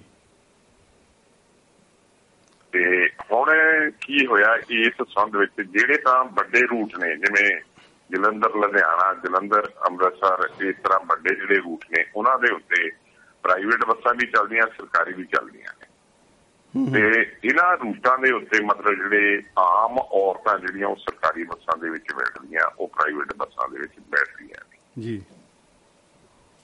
ਤੇ ਇਹ ਤੋਂ ਇਲਾਵਾ ਜਿਹੜੇ ਮਤਲਬ ਤਹਿਸੀਲ ਹੈੱਡਕੁਆਟਰਾਂ ਤੋਂ ਮਤਲਬ ਪਿੰਡਾਂ ਨੂੰ ਜਿਹੜੀਆਂ ਬੱਸਾਂ ਚੱਲਦੀਆਂ ਜੀ। ਜਾਂ ਵੱਡੇ ਸ਼ਹਿਰਾਂ ਤੋਂ ਜਿਹੜੀਆਂ ਪਿੰਡਾਂ ਨੂੰ ਬੱਸਾਂ ਚੱਲਦੀਆਂ ਉਹ ਸਾਰੀਆਂ ਦੀਆਂ ਸਾਰੀਆਂ ਪ੍ਰਾਈਵੇਟ ਬੱਸਾਂ। ਉਹ ਕੋਈ। ਸਰਕਾਰੀ ਬੱਸਾਂ ਨਹੀਂ ਕੋਈ ਬਦਲੀ ਹੋਏ ਹੂੰ। ਤੇ ਉਹ ਉਹ ਉਹਨਾਂ ਦੇ ਵਿੱਚ ਮਤਲਬ ਜਿਹੜੇ ਆ ਆਮ ਲੋਕ ਜਿਹੜੇ ਆ ਸਾਰੇ ਸਫ਼ਰ ਕਰਦੇ ਔਰਤਾਂ ਵੀ ਕਰਦੇ ਤੇ ਉੱਥੇ ਉਹਨਾਂ ਦਾ ਜਿਹੜੀਆਂ ਉਹਨਾਂ ਦੇ ਟੈਕਸਾਂ ਲੱਗਦੀਆਂ ਨੇ। ਹੂੰ। ਹੁਣ ਕੀ ਹੈ ਜਿਹੜੇ ਵੱਡੇ ਰੂਟਾਂ ਦੇ ਉੱਤੋਂ ਅਸਲ ਵਿੱਚ ਵੱਡੀ ਕਮਾਈ ਹੁੰਦੀ ਹੈ ਉਹਨਾਂ ਨੂੰ। ਜੀ। ਤੇ ਉਹ ਵੱਡੇ ਰੂਟਾਂ ਦੇ ਉੱਤੇ ਮਤਲਬ ਜਿਹੜੀ ਆ ਜਿਹੜੀਆਂ ਔਰਤ ਜਿਹੜੀਆਂ ਨੇ ਮੁਸਾਫਰ ਬਣ ਕੇ ਸਫ਼ਰ ਕਰਦੀਆਂ ਨੇ। ਜੀ। ਉਹ ਹੁਣ ਪ੍ਰਾਈਵੇਟ ਬੱਸਾਂ ਵਾਲਿਆਂ ਨੂੰ ਜਿਹੜੇ ਆ ਉਹ ਮੁਸਾਫਰ ਇਸ ਵੱਡੀ ਪੱਧਰ ਤੱਕ ਪਹਿਲਾਂ ਮਿਲਦੇ ਸੀ ਉਹ ਹੁਣ ਮਿਲਣੇ ਬੰਦ ਹੋਏ ਹੋਏ ਆ। ਹੁਣ ਉਹਦੇ ਵਿੱਚ ਸਿਰਫ ਮਤਲਬ ਉਹ ਵਿਅਕਤੀ ਸਫ਼ਰ ਕਰਦੇ ਆ ਜਿਨ੍ਹਾਂ ਨੇ ਕਿਰਾਇਆ ਖਰਚਣਾ ਹੁੰਦਾ ਆ। ਹੂੰ। ਤੇ ਮਰਦ ਜਿਹੜੇ ਮਤਲਬ ਬੈਠ ਕੇ ਜਾਣਾ ਚਾਹੁੰਦੇ ਉਹ ਪ੍ਰਾਈਵੇਟ ਬੱਸਾਂ ਦੀ ਵਰਤੋਂ ਕਰ ਰਹੇ ਨੇ ਕਿਉਂਕਿ ਸਰਕਾਰੀ ਬੱਸਾਂ ਦੇ ਵਿੱਚ ਉਹਨਾਂ ਨੂੰ ਥੋੜੇ ਕਿਤੇ ਥਾਂ ਨਹੀਂ ਮਿਲਦੀ। ਬਿਲਕੁਲ ਜੀ ਬਿਲਕੁਲ ਜਿੱਦਾਂ ਹੁਣ 50% ਜੇ ਅਸੀਂ ਵੇਖੀਏ ਤੇ ਉਹ ਤੇ ਕਹਿੰਦੇ ਕਿ ਸਾਡੇ ਜਿਹੜਾ ਪ੍ਰਾਈਵੇਟ ਵਾਲੇ ਬੱਸਾਂ ਵਾਲੇ ਉਹ ਕਹਿੰਦੇ ਸਾਡੇ ਕਮਾਈ ਦੇ ਵਿੱਚ 70% ਜਿਹੜਾ ਫ਼ਰਕ ਪਿਆ। ਕਿਉਂ?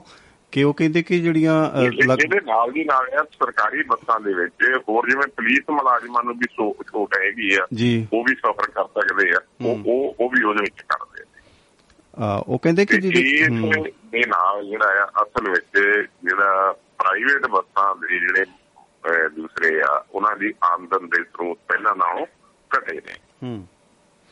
ਆ ਕਿਉਂਕਿ ਜਦੋਂ ਮੇਨ ਮੰਗ ਮੇਨ ਮੰਗ ਕਰ ਰਹੇ ਆ ਵੀ ਇੱਕ ਤੇ ਜਿਹੜੀ ਤੁਸੀਂ ਸਰਕਾਰੀ ਬੱਸਾਂ ਦੇ ਵਿੱਚ ਔਰਤਾਂ ਨੂੰ ਬੈਠਣ ਦੀ ਜਿਹੜੀ ਇਜਾਜ਼ਤ ਦਿੱਤੀ ਹੋਈ ਆ ਉਹ ਸਾਡੇ ਪ੍ਰਾਈਵੇਟ ਬੱਸਾਂ ਦੇ ਵਿੱਚ ਬੈਠਣ ਦੀ ਵੀ ਇਜਾਜ਼ਤ ਦਿਓ।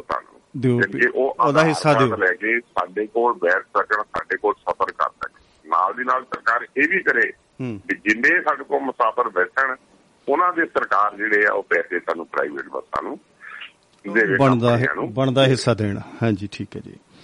ਹਾਂ। ਤੇ ਫਿਰ ਉਸ ਨਾਲ ਕੀ ਹੋਏਗਾ ਜੇ ਇਹ ਸਰਕਾਰ ਇਸ ਤਰ੍ਹਾਂ ਇਸ ਮੰਗ ਨੂੰ ਪ੍ਰਵਾਨ ਕਰ ਲੈਂਦੀ ਆ।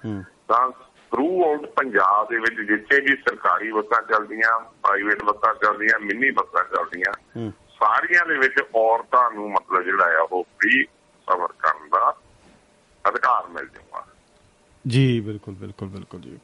ਤੇ ਇਹਦੇ ਨਾਲ ਦੀ ਨਾਲ ਦੂਸਰੀ ਉਹ ਮੰਗ ਕਰ ਰਹੇ ਵੀ ਮਹਿੰਗਾਈ ਬਹੁਤ ਵੱਧ ਗਈ ਆ। ਹੂੰ। ਤੇ ਜਿਹੜਾ ਘੱਟ ਤੋਂ ਘੱਟ ਕਿਰਾਇਆ ਜਿਹੜਾ 20 ਰੁਪਏ ਹੋਣਾ ਚਾਹੀਦਾ। ਇਹ ਉਹਨਾਂ ਦੀ ਮਤਲਬ ਜਿਹੜੀ ਆ ਸਾਰਾ ਸਾਰਾ ਜਿਹੜਾ ਆ ਮੁਸਾਫਰਾਂ ਨਾਲ ਧੱਕਾ ਕਰਨ ਵਾਲੀ ਜਾਂ ਮੁਸਾਫਰਾਂ ਦੀ ਜੇਬ ਦੇ ਉੱਤੇ। ਕੱਟ ਮਾਰਨ ਵਾਲੀ ਗੱਲ ਆ ਉਹਨਾਂ ਦੀ। ਜੀ ਬਿਲਕੁਲ ਜੀ ਇੰਨੀ ਮਹਿੰਗਾਈ ਨਹੀਂ ਹੋ ਗਈ ਵੀ ਜੇ ਕਿਸੇ ਨੇ 3 ਕਿਲੋਮੀਟਰ ਵੀ ਜਾਣਾ 5 ਕਿਲੋਮੀਟਰ ਵੀ ਜਾਣਾ ਤੇ ਉਦੋਂ ਤੁਸੀਂ 20 ਰੁਪਏ ਲੈ ਲਓ।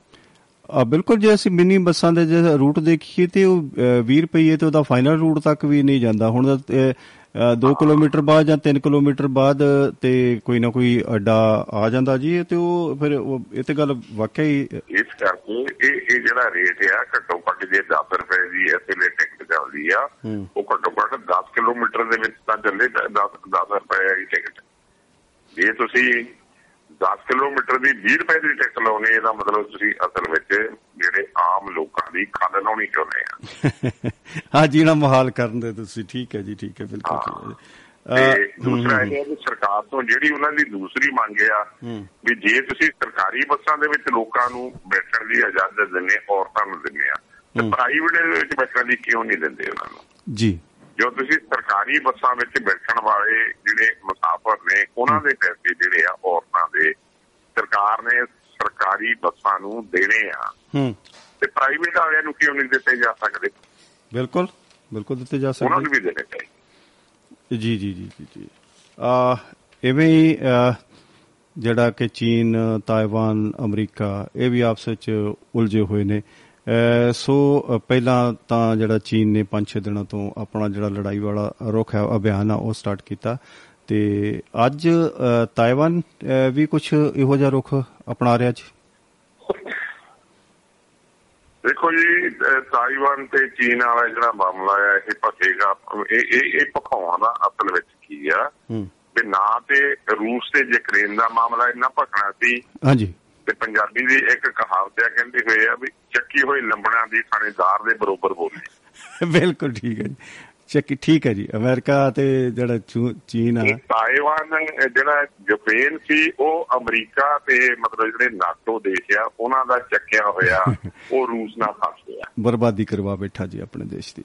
ਹੂੰ। ਤੇ ਉਸ ਦਾ ਖਮਿਆਜਾ ਉਸ ਨੂੰ ਅਜੇ ਤੱਕ ਭੁਗਤਣਾ ਪੈ ਰਿਹਾ ਤੇ ਇਹੀ ਨਹੀਂ ਖਮਿਆਜਾ ਤੇ ਸਮੁੱਚੇ ਜਿਹੜੇ ਸੰਸਾਰ ਦੇ ਵਿੱਚ ਖਾਣ ਪੀਣ ਵਾਲੀਆਂ ਜਿਹੜੀਆਂ ਚੀਜ਼ਾਂ ਵਫਾ ਕਿਆ ਹੈ? ਕਿਉਂਕਿ ਰੂਸ ਤੇ ਚੀਨ ਦੇ ਵਿੱਚੋਂ ਮਤਲਬ ਉਹ ਜਿਹੜੀਆਂ ਕਣਕੇ ਤੇ ਖਾਣ ਵਾਲੇ ਜਿਹੜੇ ਪਦਾਰਥ ਆ ਬਾਹਰਲੇ ਦੇਸ਼ਾਂ ਨੂੰ ਭੇਜੇ ਜਾਂਦੇ ਸੀ। ਉਹ ਲੜਾਈ ਕਾਰਨ ਉਹਨਾਂ ਦੀ ਸਪਲਾਈ ਜਿਹੜੀ ਰੁਕੀ ਹੋਈ ਆ ਤੇ ਉਹਨਾਂ ਦੇ ਭਾਅ ਜਿਆਦੇ ਵੱਧ ਗਏ ਨੇ। ਬਾਕੀ ਬਹੁਤ ਸਾਰੀਆਂ ਸਪਲਾਈਆਂ ਦੇ ਜਿਹੜੇ ਰਸਤੇ ਆ ਉਹ ਵੀ ਦੱਸਦੇ ਆ ਕਿ ਲੜਾਈ ਵੀ ਇਸੇ ਗੱਲ ਦੀ ਹੈ ਕਿ ਯੂਕਰੇਨ ਦੇ ਰਾਹੀਂ ਜਿਹੜੇ ਨਾ ਬਹੁਤ ਸਾਰੀਆਂ ਜਿਹੜੀਆਂ ਦੇਸ਼ਾਂ ਦੀਆਂ ਸਪਲਾਈ ਇਸੇ ਤਰ੍ਹਾਂ ਜਿਹੜਾ ਅਮਰੀਕਾ ਜਿਹੜਾ ਆ ਉਹ ਚੀਨ ਨੂੰ ਮਤਲਬ ਕਿਸੇ ਨਾ ਕਿਸੇ ਤਰ੍ਹਾਂ ਉਹਦੀ ਆਰਥਿਕਤਾ ਜਿਹੜੀ ਆ ਉਸ ਨੂੰ ਠੇਸ ਪਹੁੰਚਾਉਣੀ ਚਾਹੁੰਦਾ ਆ। ਜੀ। ਅਮਰੀਕੀ ਸਾਮਰਾਜ ਜਿਹੜਾ ਆ ਉਹ ਚੀਨੀ ਸਾਮਰਾਜ ਜਿਹੜਾ ਆ ਉਸ ਤੇ ਆਰਥਿਕ ਜਿਹੜਾ ਇਸ ਵੇਲੇ ਮਜ਼ਬੂਤੀ ਆ ਉਸ ਨੂੰ ਠੇਸ ਲਾ ਕੇ ਜਿਹੜਾ ਆ ਉਹ ਉਸ ਦੇ ਉੱਤੇ ਕਾਬੂ ਪਾਉਣਾ ਚਾਹੁੰਦਾ ਆ। ਹੂੰ ਹੂੰ ਹੂੰ ਉਹ ਅੱਜ ਦੇ ਯੁੱਗ ਦੇ ਵਿੱਚ ਜਿਹੜਾ ਆ ਹੁਣ ਜਿਹੜਾ ਇਹੀ ਬਣ ਗਿਆ ਵੀ ਜੇ ਕਿਸੇ ਨੂੰ ਮਤਲਬ ਤੁਸੀਂ ਆਰਥਿਕ ਤੌਰ ਤੇ ਕਮਜ਼ੋਰ ਕਰਨਾ ਤਾਂ ਉਸ ਨੂੰ ਕਿਸੇ ਗੁਆਂਢੀ ਦੇ ਨਾਲ ਲੜਾ ਲਓ ਆ, ਬਿਲਕੁਲ ਜੀ ਬਿਲਕੁਲ ਬਿਲਕੁਲ। ਉਹ ਤੇ ਜਿਹੜਾ ਤਾਈਵਾਨ ਆ ਉਹ ਤੇ ਚੀਨ ਕਹਿੰਦਾ ਇਹ ਮੇਰੇ ਇਲਾਕੇ ਆ। ਹੂੰ। ਤੇ ਇਸ ਦੇ ਉੱਤੇ ਮੈਂ ਕਦੇ ਵੀ ਮਤਲਬ ਜਿਹੜਾ ਕਬਜ਼ਾ ਕਰ ਸਕਦਾ ਆ ਤੇ ਦੂਸਰੇ ਪਾਸੇ ਤਾਇਵਾਨ ਨੂੰ ਅਮਰੀਕਾ ਕਹਿ ਰਿਹਾ ਤੂੰ ਇੱਕ ਪੂਰਾ ਦੇਸ਼ ਆ। ਹੂੰ। ਅਸੀਂ ਤੇਰੇ ਨਾਲ ਆ। ਜੇ ਤੈਨੂੰ ਕੋਈ ਧਮਕਾਉਂਦਾ ਤਾਂ ਅਸੀਂ ਤੇਰੇ ਨਾਲ ਖੜਾਂਗੇ ਜਿੱਦਾਂ ਮਰਜ਼ੀ ਕਿਤਨਾ ਸਾਥਵਾ ਬਿਲਕੁਲ ਬਿਲਕੁਲ। ਹੁਣ ਅਮਰੀਕਾ ਪਹਿਲਾਂ ਯੂਕਰੇਨ ਨੂੰ ਜਿਹੜਾ ਚੱਕਿਆ ਸੀਗਾ ਤੇ ਹੁਣ ਜਿਹੜਾ ਤਾਇਵਾਨ ਨੂੰ ਚੱਕ ਰਿਹਾ ਹੈ। ਕਿਉਂਕਿ ਚੀਨ ਦੇ ਨਾਲ ਲੜਾਉਣ ਲਈ ਚੀਨ ਦੀ ਆਰਥਿਕਤਾ ਨੂੰ ਨੁਕਸਾਨ ਪਹੁੰਚਾਉਣ ਲਈ ਕਿਉਂਕਿ ਚੀਨ ਦੇ ਨਾਲ ਉਹਦੀ ਬਾਰਡਰ ਲੱਗਦਾ ਇਹ ਇਹ ਵੀ ਇਹ ਵੀ ਗੱਲਾਂ ਮਤਲਬ ਜਿਹੜੀਆਂ ਕੁਝ ਆ ਰਹੀਆਂ ਵੀ ਹੋ ਸਕਦਾ ਆਉਣ ਵਾਲੇ ਸਮੇਂ ਦੇ ਵਿੱਚ ਭਾਰਤ ਨੂੰ ਵੀ ਨਾਟੋ ਦਾ ਮੈਂਬਰ ਬਣਾਉਣ ਦੀਆਂ ਮਤਲਬ ਕੋਸ਼ਿਸ਼ਾਂ ਕੀਤੀਆਂ ਜਾਣ। ਹੂੰ ਹੂੰ ਅੱਛਾ ਜੀ। ਤੇ ਜੇ ਇਸ ਤਰ੍ਹਾਂ ਦੇ ਉਪਰਾਲੇ ਕੀਤੇ ਜਾਂਦੇ ਇਸ ਤਰ੍ਹਾਂ ਦੀਆਂ ਕੋਸ਼ਿਸ਼ਾਂ ਕੀਤੀਆਂ ਜਾਂਦੀਆਂ ਤਾਂ ਭਾਰਤ ਤੇ ਚੀਨ ਦੀ ਜੰਗ ਵੀ ਛਿੜ ਸਕਦੀ ਆ। ਹੂੰ ਹੂੰ ਹੂੰ ਭਾਰਤ ਤੇ ਰੂਸ ਦੀ ਜੰਗ ਵੀ ਛਿੜ ਸਕਦੀ ਆ। ਅੱਛਾ ਜੀ। ਕਿਉਂਕਿ ਅਮਰੀਕਾ ਅਸਲ ਵਿੱਚ ਨਾਟੋ ਦੇ ਰਾਹੀਂ ਜਿਹੜਾ ਆ ਆਪਣੀ ਸ਼ਕਤੀ ਦਾ ਜਿਹੜਾ ਆ ਉਹ ਵਧਾਂਤ ਕਰਨਾ ਚਾਹੁੰਦਾ ਆਪਣੀ ਆਰਥਿਕਤਾ ਨੂੰ ਜਿਹੜਾ ਖੁਲਾਰਾ ਦੇਣਾ ਚਾਹੁੰਦਾ। ਜਿਹੜੇ ਵੀ ਨਾਟੋ ਦੇ ਮੈਂਬਰ ਬਣਨਗੇ ਉਹਨਾਂ ਲਈ ਜ਼ਰੂਰੀ ਹੋ ਜਾਂਦਾ ਵੀ ਉਹ ਅਮਰੀਕਾ ਜਾਂ ਹੋਰ ਜਿਹੜੇ ਉਹਦੇ ਦੇਸ਼ ਨੇ ਜਿਹੜੇ ਹਥਿਆਰ ਵੇਚਦੇ ਨੇ ਬਣਾਉਂਦੇ ਨੇ ਵੇਚਦੇ ਨੇ ਉਹਨਾਂ ਤੋਂ ਹਥਿਆਰ ਲਵੇ। ਜੀ। ਉਹਨਾਂ ਕੋਲੋਂ ਹਵਾਈ ਜਹਾਜ਼ ਖਰੀਦੇ ਉਹਨਾਂ ਕੋਲੋਂ ਟੈਂਕ ਖਰੀਦੇ ਉਹਨਾਂ। ਕੋਲੋਂ ਸਾਰਾ ਕੁਝ ਮਤਲਬ ਜਿਹੜਾ ਆ ਕੁੜੀ ਦੇ ਕਾਬੂ ਦੇ ਖਰੀਦੇ। ਆ ਸਾਰਾ ਜਿਹੜਾ ਫਿਰ ਨਾਲ ਉਹ ਕਹਿੰਦੇ ਹੁੰਦੇ ਵੀ ਜੇ ਤੁਹਾਡੇ ਤੇ ਕਦੇ ਕੋਈ ਹਮਲਾ ਕਰੂਗਾ ਤਾਂ ਅਸੀਂ ਤੁਹਾਡੀ ਮਦਦ ਦੇ ਨਾਲ ਕਰਾਂਗੇ। ਅਸਲ ਕੀ ਆ ਵੀ ਕਿ ਉਸ ਦੇਸ਼ ਦੀ ਆਰਥਿਕਤਾ ਨੂੰ ਅਸਲ ਢਾਲ ਹੁੰਦਾ ਬਿਲਕੁਲ। ਤੇ ਉਸ ਦੇ ਉੱਤੇ ਆਪ ਕਾਬਜ ਹੋਣਾ ਹੁੰਦਾ ਹੈ। ਬਸ ਇਹੀ ਚੱਕਰ ਜਿਹੜਾ ਚੱਲੀ ਜਾਂਦਾ ਹੈ ਕਿ ਉਹ ਤਾਈਵਾਨ ਵੀ ਜਿੱਦਾਂ ਯੂਕਰੇਨ ਜਿਹੜਾ ਚੱਕੀ ਹੋਈ ਥਾਣੇਦਾਰ ਦੇ ਬਰਾਬਰ ਬੋਲੀ ਸੀ। ਜੀ, ਜੀ, ਜੀ, ਉਹ ਵੀ ਅਮਰੀਕਾ ਦੀ-। ਤੇ ਜਿਹੜਾ ਯੂਕਰੇਨ ਆ ਉਹ ਰੂਸ ਦੇ ਮੁਕਾਬਲੇ ਫੌਜੀ ਸ਼ਕਤੀ ਦੇ ਰੂਪ ਵਿੱਚ ਬਹੁਤ ਦੇਸ਼ ਆ ਹਾਂਜੀ ਮਾੜਾ ਜੀ ਦੇਸ਼ ਆ। ਇਕਨੋਮਿਕਲੀ ਵੀ ਉਸ ਤੋਂ ਮਾੜਾ ਦੇਸ਼ ਆ। ਅਨੇ ਅਮਰੀਕਾ ਇਸੇ ਤਰ੍ਹਾਂ ਚੀਨ ਜਿਹੜਾ ਆ ਇੱਕ ਵੱਡੀ ਤਾਕਤ ਆ ਫੌਜੀ ਤਾਕਤ ਵੀ ਆ ਆਰਥਿਕ ਤਾਕਤ ਵੀ ਆ ਤੇ ਤਾਇਵਾਨ ਇੱਕ ਛੋਟਾ ਜਿਹਾ ਨਿੱਕਾ ਜਿਹਾ ਦੇਸ਼ ਆ। ਬਿਲਕੁਲ। ਟਾਪੂ ਦੇਸ਼ ਆ ਜੀ, ਜੀ, ਸੁੰਦਰ ਲੱਗਦਾ। ਬਿਲਕੁਲ ਇੰਡੀਪੈਂਡੈਂਟ ਰੂਸ ਜਿਹੜਾ ਜਿਹੜਾ ਚੀਨ ਆ ਉਸਦੇ ਬਿਲਕੁਲ ਜਿਹੜਾ ਆ ਨੇੜੇ ਆ ਹੂੰ ਹੂੰ, ਹੂੰ ਤੇ ਹੁਣ ਇਸ ਵੇਲੇ ਤਾਇਵਾਨ ਨੂੰ ਚੱਕਿਆ ਜਾ ਰਿਹਾ ਵੀ ਚੀਨ ਦੇ ਨਾਲ ਆਪਾਂ ਕੋਈ ਗੱਲ ਨਹੀਂ ਅਸੀਂ ਤੇਰੇ ਮਗਰ ਖੜੇ ਆ। ਹੂੰ ਹੂੰ ਹੂੰ, ਇਹ। ਜਾਣੀ ਕਿ ਪੰਜਾਬੀ ਚ ਸਿੱਧਾ ਕਹਿਣਾ ਹੋਵੇ ਤਾਇਵਾਨ ਨੂੰ ਮਤਲਬ ਜਿਹੜੀਆਂ ਹੁਣ ਉਹਦੀਆਂ ਅੱਖਾਂ ਬੱਗੀਆਂ ਕਰਾ ਕੇ ਜਿੱਦਾਂ ਉਹ ਕਹਾ- ਕਹਾਣਾ ਹੁੰਦਾ ਜੀ ਵੀ ਜਿਹੜਾ ਆ ਸ਼ੇਰ ਦੀ ਤੇ ਕਿਸੇ ਦੀ ਲੜਾਈ ਹੋ ਗਈ ਤੇ ਉਹ ਜਿਹੜਾ ਆ ਜਿਹੜੇ ਜਾਨਵਰ ਨੂੰ ਕਿਹਾ ਵੀ ਤੂੰ ਤਾਂ ਸ਼ੇਰ ਆ ਹੂੰ ਹੂੰ ਹੂੰ। ਪਾਪਾ। ਆਹ। ਤੇ ਉਹ ਮਤਲਬ ਜਿਹੜਾ ਕਹਿ ਰਿਹਾ ਫਿਰ ਦੇਖੋ ਤਾਂ ਕਿਦਾਂ ਵੀ ਮੇਰੀ ਪੂਛ ਨੂੰ ਬਲ ਪੈ ਗਿਆ ਕਿ ਨਹੀਂ ਪੈ ਗਿਆ। ਹੂੰ।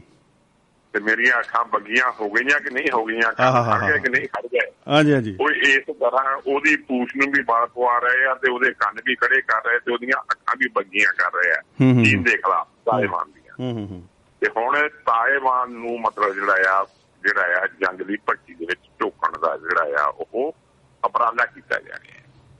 ਬਿਲਕੁਲ ਬਿਲਕੁਲ ਉਸ। ਨੂੰ ਭੱਟੀ ਦੇ ਵਿੱਚ ਜੰਗ ਦੀ ਭੱਟੀ ਵਿੱਚ ਝੋਕਣ ਦੀਆਂ ਮਤਲਬ ਜਿਹੜੀਆਂ ਹੂੰ ਅਮਰੀਕਾ ਵੱਲੋਂ ਕੱਢੀਆਂ ਜਾ ਰਹੀਆਂ ਵੀ ਜੇ ਉਹ ਜੰਗ ਦੇ ਵਿੱਚ ਉਲਝੂਗਾ ਚੀਨ ਇੱਥੇ ਜੰਗ ਵਿੱਚ ਉਲਝੂਗਾ ਉਸ ਦੀ ਇਕਨੋਮੀ ਨੂੰ ਕੋਈ ਨਾ ਕੋਈ ਜਿਹੜਾ ਨੁਕਸਾਨ ਹੋਏਗਾ ਜਿਹਦਾ ਅੰਤਮ ਰੂਪ ਦੇ ਵਿੱਚ ਉਹ ਕਹਿ ਰਹੇ ਵੀ ਅਮਰੀਕਾ ਅਤੇ ਜਿਹੜੇ ਨਾਟੋ ਦੇਸ਼ ਹੈ ਉਹਨਾਂ ਨੂੰ ਫਾਇਦਾ ਹੋਏਗਾ।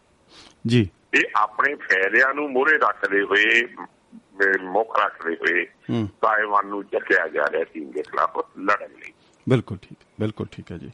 ਇਹ ਜਿਹੜਾ ਆਜ਼ਾਦੀ ਦਾ ਗੁਣ ਗਾਇਆ ਜਾ ਰਿਹਾ ਵੀ ਤਾਇਵਾਨ ਆਜ਼ਾਦ ਆ ਤਾਂ ਆਜ਼ਾਦੀ ਤੇ ਇੱਥੇ ਇਹਨਾਂ ਦੀ ਆਜ਼ਾਦੀ ਕੰਮ ਕਰਨੀ ਚਾਹੀਦੀ ਆ ਆ ਬਿਲਕੁਲ। ਇਹ ਪੁੱਛਿਆ ਜਾਣਾ ਚਾਹੀਦਾ ਵੀ ਅਰਬ ਕੰਟਰੀ ਜਿੰਨੇ ਵੀ ਦੇਸ਼ ਹੈਗੇ ਨੇ ਹੂੰ। ਇਹ ਸਾਊਦੀ ਅਰਬ ਦੇ ਵਿੱਚ ਕਿੰਨੀ ਕੁ ਆਜ਼ਾਦੀ ਹੈਗੀ ਆ ਕਿੰਨੀ ਕੁ ਡੈਮੋਕ੍ਰੇਸੀ ਹੈਗੀ ਪਾਕਿਸਤਾਨ ਇਹਨਾਂ ਦੇ ਕਿੰਨਾ ਨੇੜੇ ਰਿਹਾ ਪਾਕਿਸਤਾਨ ਦੇ ਵਿੱਚ ਕਿੰਨੀ ਕੁ ਆਜ਼ਾਦੀ ਰਹੀ ਆ? ਹੂੰ। ਇਹ ਆਜ਼ਾਦੀ ਦੇ ਨਾਂ ਤੇ ਸਿਰਫ ਮਤਲਬ ਜਿਹੜਾ ਆ ਉਸ ਨੂੰ ਭਰਮਾਇਆ ਜਾ ਰਿਹਾ ਉਸ ਨੂੰ ਜਿਹੜਾ ਆ ਆਸਬੁੱਝ ਕੇ ਲੜਾਈ ਲੜਨ ਲਈ ਖੱਲਾ ਚੇਰੀ ਦਿੱਤੀ ਜਾ ਰਹੀ ਹੈ ਹੂੰ। ਬਿਲਕੁਲ ਬਿਲਕੁਲ ਜੀ। ਤੁਸੀਂ ਅ, ਬੜੀ ਵਧੀਆ ਗੱਲ ਕੀਤੀ ਹੈ ਕਿ ਅ, ਬਹੁਤ ਹੀ ਵਧੀਆ ਵਧੀਆ ਤੁਸੀਂ ਗੱਲ ਕੀਤੀ ਕਿ ਐਵੇਂ ਹੀ ਅ, ਅਸੀਂ ਇੰਨੇ ਕਾਬਲ ਨਹੀਂ ਆ ਜਾਂ ਇੰਨੀ ਸਾਡੀ ਚ ਤਾਕਤ ਨਹੀਂ ਅਸੀਂ ਇਸ ਕਿਸੇ ਦੇ ਚੁੱਕਿਆਂ ਚੁਕਾਇਆ ਲੜਾਈ ਪਾ ਲਈ ਆ ਆਪਣੇ ਗੱਲ। ਜਦ ਜੀ ਥੋੜਾ ਜਿਹਾ ਬੋਲੋ ਨਹੀਂ ਕੋਈ ਗੱਲ ਨਹੀਂ ਕੋਈ ਨਹੀਂ ਜੀ। ਬਿਲਕੁਲ ਜੀ। ਮੈਂ ਕਿਹਾ ਜੀ ਐਵੇਂ ਬਿਨਾਂ ਮਤਲਬ ਤੋਂ ਉਹਨਾਂ ਨੇ ਲੜਾਈ ਮੁੱਲ ਲੈ ਲਈ ਆ। ਇਸ ਕਾਬਲ ਨਹੀਂ ਆ ਤੇ ਜੇ ਇਹਨਾਂ ਨੇ ਲੜਾਈ ਜਿਹੜੀ ਉਹ ਮੁੱਲ ਇਦਾਂ ਜਿਹੜੀ ਉਹ ਕੱਚੇ ਮੁਲਾਜ਼ਮਾਂ ਨੂੰ ਪੱਕੇ ਕਰਨ ਦੀ ਜਿਹੜੀ ਹੈਗੀ ਆ ਉਹ ਕੈਬਨਿਟ ਸਬ ਕਮੇਟੀ ਦੀ ਮੀਟਿੰਗ ਆ ਉਹ ਅਣਮਿੱਥੇ ਸਮੇਂ ਵਾਸਤੇ ਮੁਲਤਵੀ ਕਰ ਦਿੱਤੀ ਗਈ ਆ ਜਾਂ ਉਹ ਉਹ ਕੀ ਕੀ ਗੱਲ ਹੋਈ? ਕਿਉਂ ਉਹ ਮੁਲਤਵੀ ਕਰ ਦਿੱਤੀ ਗਈ ਆ ਔਰ ਅਣਮਿੱਥੇ ਸਮੇਂ ਲਈ? ਜੀ ਜਿਵੇਂ ਚਾਲ ਸਾਹਿਬ ਜੀ ਆਪਾਂ ਪਹਿਲਾਂ ਵੀ ਇਸ ਮਾਮਲੇ ਤੇ ਗੱਲ ਕੀਤੀ ਹੈ ਵੀ ਜਿਹੜੇ ਸਰਕਾਰੀ ਮੁਲਾਜ਼ਮ ਪੰਜਾਬ ਦੇ ਵੱਖ-ਵੱਖ ਭਾਗਾਂ ਦੇ ਵਿੱਚ ਕੱਚੇ ਨੇ। ਹੂੰ। ਉਹਨਾਂ ਨੂੰ ਪੱਕੇ ਕਰਨ ਦਾ ਮਤਲਬ ਜਿਹੜਾ ਆ ਪਹਿਲਾਂ ਜਿਹੜੀ ਆ ਚੰਨੀ ਸਰਕਾਰ ਨੇ ਲਾਰੇ ਲਾਏ ਉਹ ਉਦੋਂ ਨਹੀਂ ਕੇਸ ਬਣਾ ਕੇ ਰਾਜਪਾਲ ਕੋ ਭੇਜਿਆ। ਉਸ ਨੇ ਪ੍ਰਵਾਨ ਨਹੀਂ ਕੀਤਾ। ਜੀ। ਉਸ ਦੇ ਵਿੱਚ ਦੱਸਿਆ ਵੀ ਇਸ ਦੇ ਵਿੱਚ ਕਾਨੂੰਨੀ ਊਣਤਾਈਆਂ ਨੇ। ਹੂੰ। ਤੇ ਹੁਣ ਪਿਛਲੇ 5 ਜਦੋਂ ਦੀ ਮਤਲਬ ਆਮ ਆਦਮੀ ਦੀ ਸਰਕਾਰ ਆਈ ਆ ਹੂੰ। ਤੇ ਉਸ ਤੋਂ ਪਹਿਲਾਂ ਚੋਣਾਂ ਦੇ ਵਿੱਚ ਮਤਲਬ ਇਹਨਾਂ ਦੇ ਸਭ ਤੋਂ ਪਹਿਲਾਂ ਇਹੀ ਕਿਹਾ ਤਾਂ ਵੀ ਅਸੀਂ ਮੁਲਾਜ਼ਮਾਂ ਨੂੰ ਪੱਕੇ ਕਰਾਂਗੇ। ਬਿਲਕੁਲ ਅਜੇ ਜੀ। ਤੱਕ ਇਹ ਮਾਮਲਾ ਉਹਨਾਂ ਕੋਲ ਸੌਟ ਆਊਟ ਨਹੀਂ ਹੋ ਰਿਹਾ ਨਹੀਂ ਹੋ ਨਹੀਂ ਹੋ ਰਿਹਾ। ਬਿਲਕੁਲ ਕਿਉਂਕਿ ਇਸ ਸੰਬੰਧ ਵਿੱਚ ਜਿਹੜੇ ਕਾਨੂੰਨ ਦੀ ਆਪਾਂ ਪਹਿਲੇ ਕਿਹਾ ਕੁਝ ਕਾਨੂੰਨ ਨੇ ਜਿਨ੍ਹਾਂ ਦੇ ਅਧੀਨ ਉਹਨਾਂ ਦੀਆਂ ਜਿਹੜੀਆਂ ਉਹਨਾਂ ਨੂੰ ਕੱਚੇ ਰੂਪ ਵਿੱਚ ਰੱਖਿਆ ਹੋਇਆ ਠੇਕੇ ਦੇ ਰੂਪ ਵਿੱਚ ਰੱਖਿਆ ਹੋਇਆ। ਹੂੰ ਹੂੰ ਹੂੰ। ਉਹ ਉਹ ਜਿਹਨਾਂ ਕਾਨੂੰਨਾਂ ਦੇ ਅਧੀਨ ਉਹਨਾਂ ਦੀ ਜਿਹੜੀ ਆ ਨੌਕਰੀ ਕੀਤੀ ਹੋਈ ਆ ਉਹਨਾਂ ਨੂੰ ਨਿਯਮਿਤ ਕੀਤਾ ਗਿਆ ਨੌਕਰੀ ਦੇ ਉੱਤੇ। ਹੂੰ ਉਸ ਹੂੰ। ਕਾਨੂੰਨ ਦੇ ਵਿੱਚ ਸੋਧਾਂ ਦਾ ਰੌਲਾ ਆ। ਉਹ ਸੋਧਾਂ ਕਦੋਂ ਪੇਸ਼ ਕੀਤੀਆਂ ਜਾਂਦੀਆਂ ਨੇ ਤੇ ਜਦੋਂ ਉਹ ਸੋਧਾਂ ਹੋ ਜਾਣਗੀਆਂ ਉਦੋਂ ਇਹ ਸੰਭਵ ਹੋਣਾ ਆ। ਜੀ। ਇਸ ਸੰਬੰਧੀ ਮਤਲਬ ਵਿਚਾਰ ਚਰਚਾ ਜਿਹੜੀ ਆ ਉਹ ਕਰਨੀ ਸੀ ਕੈਬਨਿਟ ਸਬ ਕਮੇਟੀ ਨੇ ਉਹ ਮੀਟਿੰਗ ਨਹੀਂ ਹੋ ਸਕੀ ਹੂੰ ਹੂੰ ਹੂੰ। ਕਿਉਂ ਨਹੀਂ ਹੋ ਸਕੀ ਕਿਹੜੇ ਕਾਰਨ ਨੇ ਇਹ ਤਾਂ ਆਮ ਆਦਮੀ ਪਾਰਟੀ ਦੇ ਆਮ ਆਦਮੀ ਦੀ ਸਰਕਾਰ ਹੀ ਜਾਣਦੀ ਆ। ਬਿਲਕੁਲ ਉਹ ਪ- ਪ੍ਰਬੰਧ ਕੀ ਕਰ ਇਹ ਮਾਮਲਾ ਅਜੇ ਉਹਨਾਂ ਦੇ ਹੱਲ ਕਰਨ ਦੀ ਸਮਰੱਥਾ ਦੇ ਵਿੱਚ ਨਹੀਂ ਹੈਗਾ। ਇਹ ਉਹਦਾ ਕਾਰਨ ਜਿਹੜਾ ਵੱਡਾ ਆਇਆ ਇੱਕ ਤਾਂ ਕਾਨੂੰਨੀ ਅੜਚਣ ਆ। ਕਾਨੂੰਨੀ ਅੜਚਣ ਦੇ ਨਾਲ ਹੈ ਹੀ ਆ ਉਹ ਤਾਂ ਹੈ ਜਦੋਂ ਕਾਨੂੰਨੀ ਕੱਚੇ ਮੁਲਾਜ਼ਮਾਂ ਨੂੰ ਪੱਕੇ ਕਰਨਾ ਉਹਨਾਂ ਦੇ ਗ੍ਰੇਡ ਵੀ ਵਧਣੇ ਆ।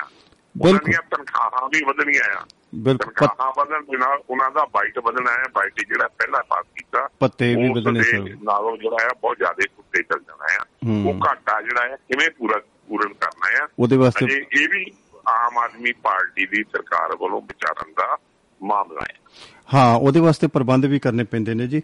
ਸੋ ਇੱਕ ਸਾਡੇ ਜਿਹੜੇ ਮੰਤਰੀ ਕੈਬਨਿਟ ਮੰਤਰੀ ਨੇ ਲਾਲਜੀਤ ਭੁੱਲਰ ਜੀ ਉਹ ਕਿਤੇ ਨਾ ਕਿਤੇ ਅ, ਸੁਖਪਾਲ ਖਹਿਰਾ ਜੀ ਅ, ਉਹਨਾਂ ਨੂੰ ਇਨਵੋਲਵ ਕਰ ਰਹੇ ਨੇ ਜਿਹੜਾ ਉਹ ਕੋਈ 26 ਅ, ਜਿਹੜਾ ਜਨਵਰੀ ਦਾ ਲਾਲ ਕਿਲੇ ਤੇ ਝੰਡੇ ਲਹਿਰਾਉਣ ਵਾਲਾ ਜਾਂ ਦੀਪ ਸਿੱਧੂ ਦੇ ਨਾਲ ਉਹਨਾਂ ਨੇ ਫੋਟੋਆਂ ਜਾਂ ਵੀਡੀਓ ਵਾਇਰਲ ਕੀਤੀ ਆ।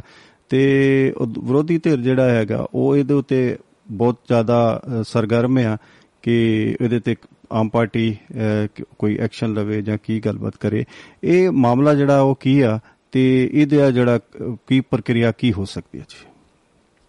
ਦੇਖੋ ਜੀ ਇਹ ਜਿਹੜਾ ਆਪਣਾ ਮਾਮਲਾ ਕੀ ਆ ਵੀ ਅਸਲ ਵਿੱਚ ਜਿਹੜਾ ਲਾਲ ਕਿਲੇ ਦੇ ਉੱਤੇ ਮਤਲਬ ਪਿਛਲੇ ਸਾਲ 26 ਜਨਵਰੀ ਨੂੰ ਜੀ ਜੀ। ਇਹ ਤੀਸਰੀ ਝੰਡਾ ਚਲਾਇਆ ਗਿਆ। ਜੀ ਜੀ ਜੀ ਜੀ ਜੀ। ਦੀਪ ਸਿੱਧੂ ਦੀ ਅਗਵਾਈ ਦੇ ਥੱਲੇ। ਬਿਲਕੁਲ ਬਿਲਕੁਲ ਜੀ। ਉਹਦਾ ਦੇ ਨਾਲ ਹੀ ਦੱਸਦੇ ਵੀ ਨਾਲ ਹੀ ਵੀਡੀਓ ਵਾਇਰਲ ਹੋਈ ਜੀ। ਇਸ ਬਾਰੇ ਮਤਲਬ ਜਿਹੜੀ ਹੈ ਇੱਕ ਵੀਡੀਓ ਵਾਇਰਲ ਹੋਈ ਆ। ਜੀ ਜੀ ਜੀ। ਜਿਸ ਦੇ ਵਿੱਚ ਇਹ ਕਿਹਾ ਗਿਆ ਵੀ ਜਿਹੜੇ ਹੁਣ ਇਸ ਵੇਲੇ ਟਰਾਂਸਪੋਰਟ ਮੰਤਰੀ ਨੇ ਪੰਜਾਬ ਦੇ ਲਾਲਜੀਤ ਭੁੱਲਰ ਜਿਹੜੇ ਆ। ਜੀ ਜੀ ਜੀ ਇਹ ਕਹਿ ਰਹੇ ਨੇ ਵੀ ਉਸ ਦਿਨ ਦੀਪ ਸਿੱਧੂ ਦੇ ਨਾਲ ਜਿਹੜੇ ਸਨ ਤੇ ਉਸ ਵੇਲੇ ਝੰਡਾ ਲਹਿਰਾਉਣ ਵਾਲੀ ਜਿਹੜੀ ਵੀਡੀਓ ਵਾਇਰਲ ਹੋਈ ਆ ਉਸ ਮੌਕੇ ਤੇ ਇਹ ਉੱਤੇ ਹਾਜ਼ਰ ਸਨ। ਤੇ ਇਸ ਬਾਰੇ ਹੁਣ ਮਤਲਬ ਇਹ ਆ ਰਿਹਾ ਵੀ ਇਹ ਜਨ ਕੇ ਪ੍ਰਚਾਰਿਆ ਜਾ ਰਿਹਾ ਆ ਵੀ ਇਹ ਜਿਵੇਂ ਦੀਪ ਸਿੱਧੂ ਨੇ ਇਹ ਅੱਤਵਾਦੀ ਕਾਰਵਾਈ ਕੀਤੀ ਆ ਦੇਸ਼ ਵਿਰੋਧੀ ਕਾਰਵਾਈ ਕੀਤੀ ਆ ਹੂੰ ਹੂੰ ਵੀ ਇਹ ਜਿਹੜਾ ਆਮ ਆਦਮੀ ਪਾਰਟੀ ਦਾ ਇਹ ਇਸ ਵੇਲੇ ਕੈਬਨਿਟ ਮੰਤਰੀ ਆ ਹੂੰ ਹੂੰ। ਇਹ ਵੀ ਮਤਲਬ ਉਸ ਕਾਰਵਾਈ ਦੇ ਵਿੱਚ ਸ਼ਾਮਲ ਬਾਕੀ ਇੱਕ ਗੱਲ ਉਹ ਆਮ ਆਦਮੀ ਪਾਰਟੀ ਦੇਖੋ ਜੀ ਇਹ ਇਹ- ਕਿਹਾ ਜਾ ਸਕਦਾ ਵੀ ਉਸ ਸਮੇਂ ਉਹ ਆਮ ਆਦਮੀ ਪਾਰਟੀ ਦੇ ਵਿੱਚ ਨਹੀਂ ਸੀ। ਜਿਹੜੇ ਮੰਤਰੀ ਦੇ ਅਹੁਦੇ ਤੇ ਨਹੀਂ ਸੀ। ਨਹੀਂ ਸੀਗਾ ਜੀ। ਉਹ ਆਮ ਆਦਮੀ ਪਾਰਟੀ ਦੇ ਵਿੱਚ ਵੀ ਨਹੀਂ ਸੀ।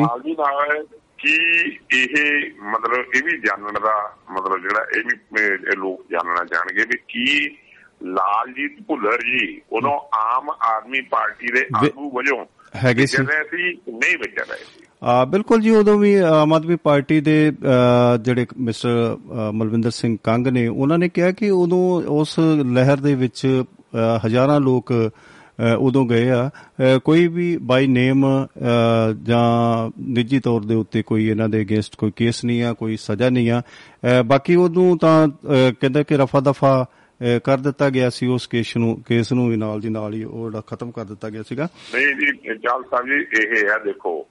ਜਿਹੜਾ ਉਸ ਸਮੇਂ ਇਹ ਜੋ ਮਤਲਬ ਸੰਯੁਕਤ ਮੋਰਚਾ ਸੀ ਉਸ ਮੋਰਚੇ ਦਾ ਮਤਲਬ ਜਿਹੜਾ ਸੀ 26 ਜਨਵਰੀ ਵਾਲੇ ਦਿਨ ਜਿਹੜਾ ਸੀ ਲਾਲ ਕਿਲੇ ਤੇ ਜਾਣ ਦਾ ਕੋਈ ਵੀ ਮਤਲਬ ਐਲਾਨ ਨਹੀਂ ਸੀਗਾ। ਨਹੀਂ ਸੀਗਾ ਜੀ। ਉਹ ਕਿਵੇਂ ਹੋਇਆ ਇਹ ਕੋਈ ਮਸਲਾ? ਐਲਾਨ ਸੀ ਦਿੱਲੀ ਦੇ ਵਿੱਚ ਸੜਕਾਂ ਦੇ ਉੱਤੇ ਜਿਹੜਾ ਉਹਨਾਂ ਨੂੰ ਇੱਕ ਰੂਟ ਪਲਾਨ ਜਿਹੜਾ ਦਿੱਤਾ ਸੀ। ਉਹਨਾਂ ਨੇ ਸਰਕਾਰ ਦੇ ਨੁਮਾਇੰਦਿਆਂ ਨਾਲ ਬੈਠ ਕੇ ਨਿਸ਼ਚਿਤ ਕੀਤਾ ਸੀ। ਵੱਖ-ਵੱਖ ਥਾਵਾਂ ਦੇ ਉੱਤੇ ਤਿੰਨ ਚਾਰ ਰੂਟ ਸੀਗੇ ਉਹ। ਉਹਨਾਂ ਦੇ ਉੱਤੇ ਉਹਨਾਂ ਨੇ ਜਾਣਾ ਸੀ। ਜੀ ਬਿਲਕੁਲ ਜੀ। ਇਹ ਜਿਹੜਾ ਆ ਕੁਝ ਵਿਅਕਤੀ ਜਿਹੜੇ- ਜਿਨ੍ਹਾਂ ਦੀ ਅਗਵਾਈ ਦੇ ਥੱਲੇ ਜਿਹੜੇ ਸੰਯੁਕਤ ਮੋਰਚੇ ਦੀ ਅਗਵਾਈ ਨੂੰ ਪ੍ਰਵਾਨ ਨਹੀਂ ਕਰਦੇ ਸੀਗੇ ਰਾਤੋਂ ਰਾਤ ਫੈਸਲਾ ਬਦਲਿਆ ਹੂੰ ਉਸ ਤੋਂ ਪਰਵਾਰੇ ਤੇ ਜਾਣੀ ਕਿ ਸੰਯੁਕਤ ਮੋਰਚੇ ਦੇ ਫੈਸਲੇ ਦੇ ਵਿਰੋਧ ਦੇ ਬਾਵਜੂਦ ਇਹਨਾਂ ਨੇ ਮਤਲਬ ਜਿਹੜਾ ਲਾਲ ਕਿਲੇ ਤੇ ਜਾਣ ਦਾ ਫੈਸਲਾ ਕੀਤਾ। ਇਸ ਨੂੰ ਸੰਯੁਕਤ ਮੋਰਚੇ ਦਾ ਫੈਸਲਾ ਨਹੀਂ ਕਿਹਾ ਜਾ ਸਕਦਾ। ਇਹ ਕਿਸਾਨ ਮੋਰਚੇ ਦਾ ਕੋਈ ਫੈਸਲਾ ਨਹੀਂ ਸੀ ਉਹ ਨਿੱਜੀ ਫੈਸਲਾ ਸੀ। ਜਥੇਬੰਦੀਆਂ ਦਾ ਕੋਈ ਫੈਸਲਾ। ਜੀ ਇਹ ਕਿਸਾਨ ਮੋਰਚੇ ਦਾ ਵਿਰੋਧ ਕਰਨ ਵਾਲੀਆਂ ਜਿਹੜੀਆਂ ਧਿਰਾਂ ਸੀ ਉਹਨਾਂ ਦਾ ਫੈਸਲਾ ਸੀ ਅਸੀਂ ਲਾਲ ਕਿਲੇ ਤੇ ਜਾਣਾ ਹੈ। ਜੀ ਬਿਲਕੁਲ ਜੀ ਜਿਵੇਂ ਸਾਡੇ ਇਹਨਾਂ ਦੇ ਵਿੱਚੋਂ- ਜਿਨ੍ਹਾਂ ਦੇ ਵਿੱਚੋਂ ਦੀਪ ਸਿੱਧੂ ਵੀ ਜੀ ਤੇ ਜਿਹੜੇ ਕਿਸਾਨ ਮਜ਼ਦੂਰ ਸੰਘਰਸ਼ ਕਮੇਟੀ ਉਹ ਵੀ ਸੰਯੁਕਤ ਮੋਰਚੇ ਦੇ ਬੰਦੇ ਦੇ ਵਿੱਚ ਨਹੀਂ ਸੀ ਉਹ ਇਸ ਦੀ ਅਗਵਾਈ ਕਰ ਰਹੇ ਸੀ। ਜੀ ਇੱਕ ਜਿਵੇਂ ਅੱਜ ਆਮ ਆਦਮੀ ਪਾਰਟੀ ਸਦਾ ਇਹ ਕਹਿੰਦੀ ਰਹੀ ਹੈ ਵੀ ਅਸੀਂ ਸੰਯੁਕਤ ਮੋਰਚੇ ਦੇ ਨਾਲ ਆ ਜੇ ਆਮ ਆਦਮੀ ਪਾਰਟੀ ਦਾ ਕੋਈ ਲੀਡਰ ਜਿਹੜਾ ਆ ਉਹ ਇਹਨਾਂ ਦੇ ਆਮ ਜਿਹੜੇ ਜਿਹੜੇ ਇਹਨਾਂ ਦੀ ਅਗਵਾਈ ਦੇ ਥੱਲੇ ਉਹ ਜਿਹੜਾ ਆ ਉਧਰ ਜਾਂਦਾ ਹੈ ਲਾਲ ਕਿਲੇ ਤੇ। ਇਹਦਾ ਮਤਲਬ ਉਹ ਕਿਸਾਨ ਮੋਰਚੇ ਦੇ ਵੀ ਵਿਰੋਧ ਦੇ ਵਿੱਚ ਜੀ ਅੱਜ ਜਿਵੇਂ ਕਿ ਅੱਜ ਜਿਹੜਾ ਕਿਸਾਨ ਮੋਰਚੇ ਵਾਲਿਆਂ ਦਾ ਇਹੀ ਰੌਲਾ ਰਿਹਾ ਵੀ ਸਿੱਧੂ ਨੇ ਕਿਸਾਨ ਮੋਰਚੇ ਨੂੰ ਮਤਲਬ ਜਿਹੜਾ ਤਾਰਕੂ ਕਰਨ ਦੀ ਕਿਹਾ ਜੀ ਜੀ। ਤੇ ਇਸ ਦੇ ਨਾਲ ਜਿਹੜਾ ਆ ਪੰਜਾਬ ਅਤੇ ਹਰਿਆਣੇ ਦੇ ਕਿਸਾਨਾਂ ਦਾ ਮਤਲਬ ਜਿਹੜਾ ਸੀ ਇਹ ਇਹ ਲੜਾਈ ਸ਼ੁਰੂ ਹੋ ਸਕਦੀ ਸੀ। ਬਿਲਕੁਲ ਬਿਲਕੁਲ ਜੀ ਬਿਲਕੁਲ ਜੀ। ਅ, ਸੋ ਅ, ਇੱਕ ਇੱਕ ਮਿੰਟ ਦਾ ਮੇਰੇ ਅ, ਸਾਡੇ ਕੋਲ ਸਮਾਂ ਆ। ਅ, ਜਿਵੇਂ ਕਿ ਸਾਡੇ 13ਵੇਂ ਰਾਸ਼ਟਰਪਤੀ ਐਮ ਵੈਂਕਈਆ ਨਾਇਡੂ ਅ, ਉਹਨਾਂ ਦੀ ਅੱਜ ਮੋਹਲਤ ਜਿਹੜੀ ਹੈਗੀ ਆ ਉਹਨਾਂ ਦੀ ਟਰਮ ਪੂਰੀ ਹੋ ਗਈ ਆ। ਤੇ ਜਗਦੀਪ ਧਨਖੜ ਜਿਹੜੇ ਨੇ ਉਹ ਰਾਸ਼ਟਰਪਤੀ ਵਜੋਂ ਉਹਨਾਂ ਨੇ ਅ, ਅ, ਮੇਰੇ ਖਿਆਲ ਚ ਕੱਲ ਉਹਦਾ ਸੰਭਾਲਣਗੇ ਜੀ ਆਪਣਾ?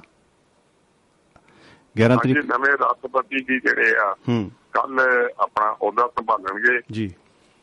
ਤੇ ਪੁਰਾਣੇ ਜਿਹੜੇ ਆ ਉਹ ਉਹਨਾਂ ਦਾ ਅੱਜ ਜਿਹੜਾ ਆ ਉਹਦਾ ਆਖਰੀ ਦਿਨ ਆ। ਜੀ।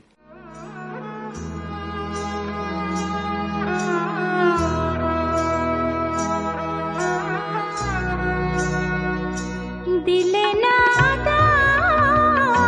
नुझे हुआ क्या है? दिल नुझे हुआ क्या है? अमर सत्या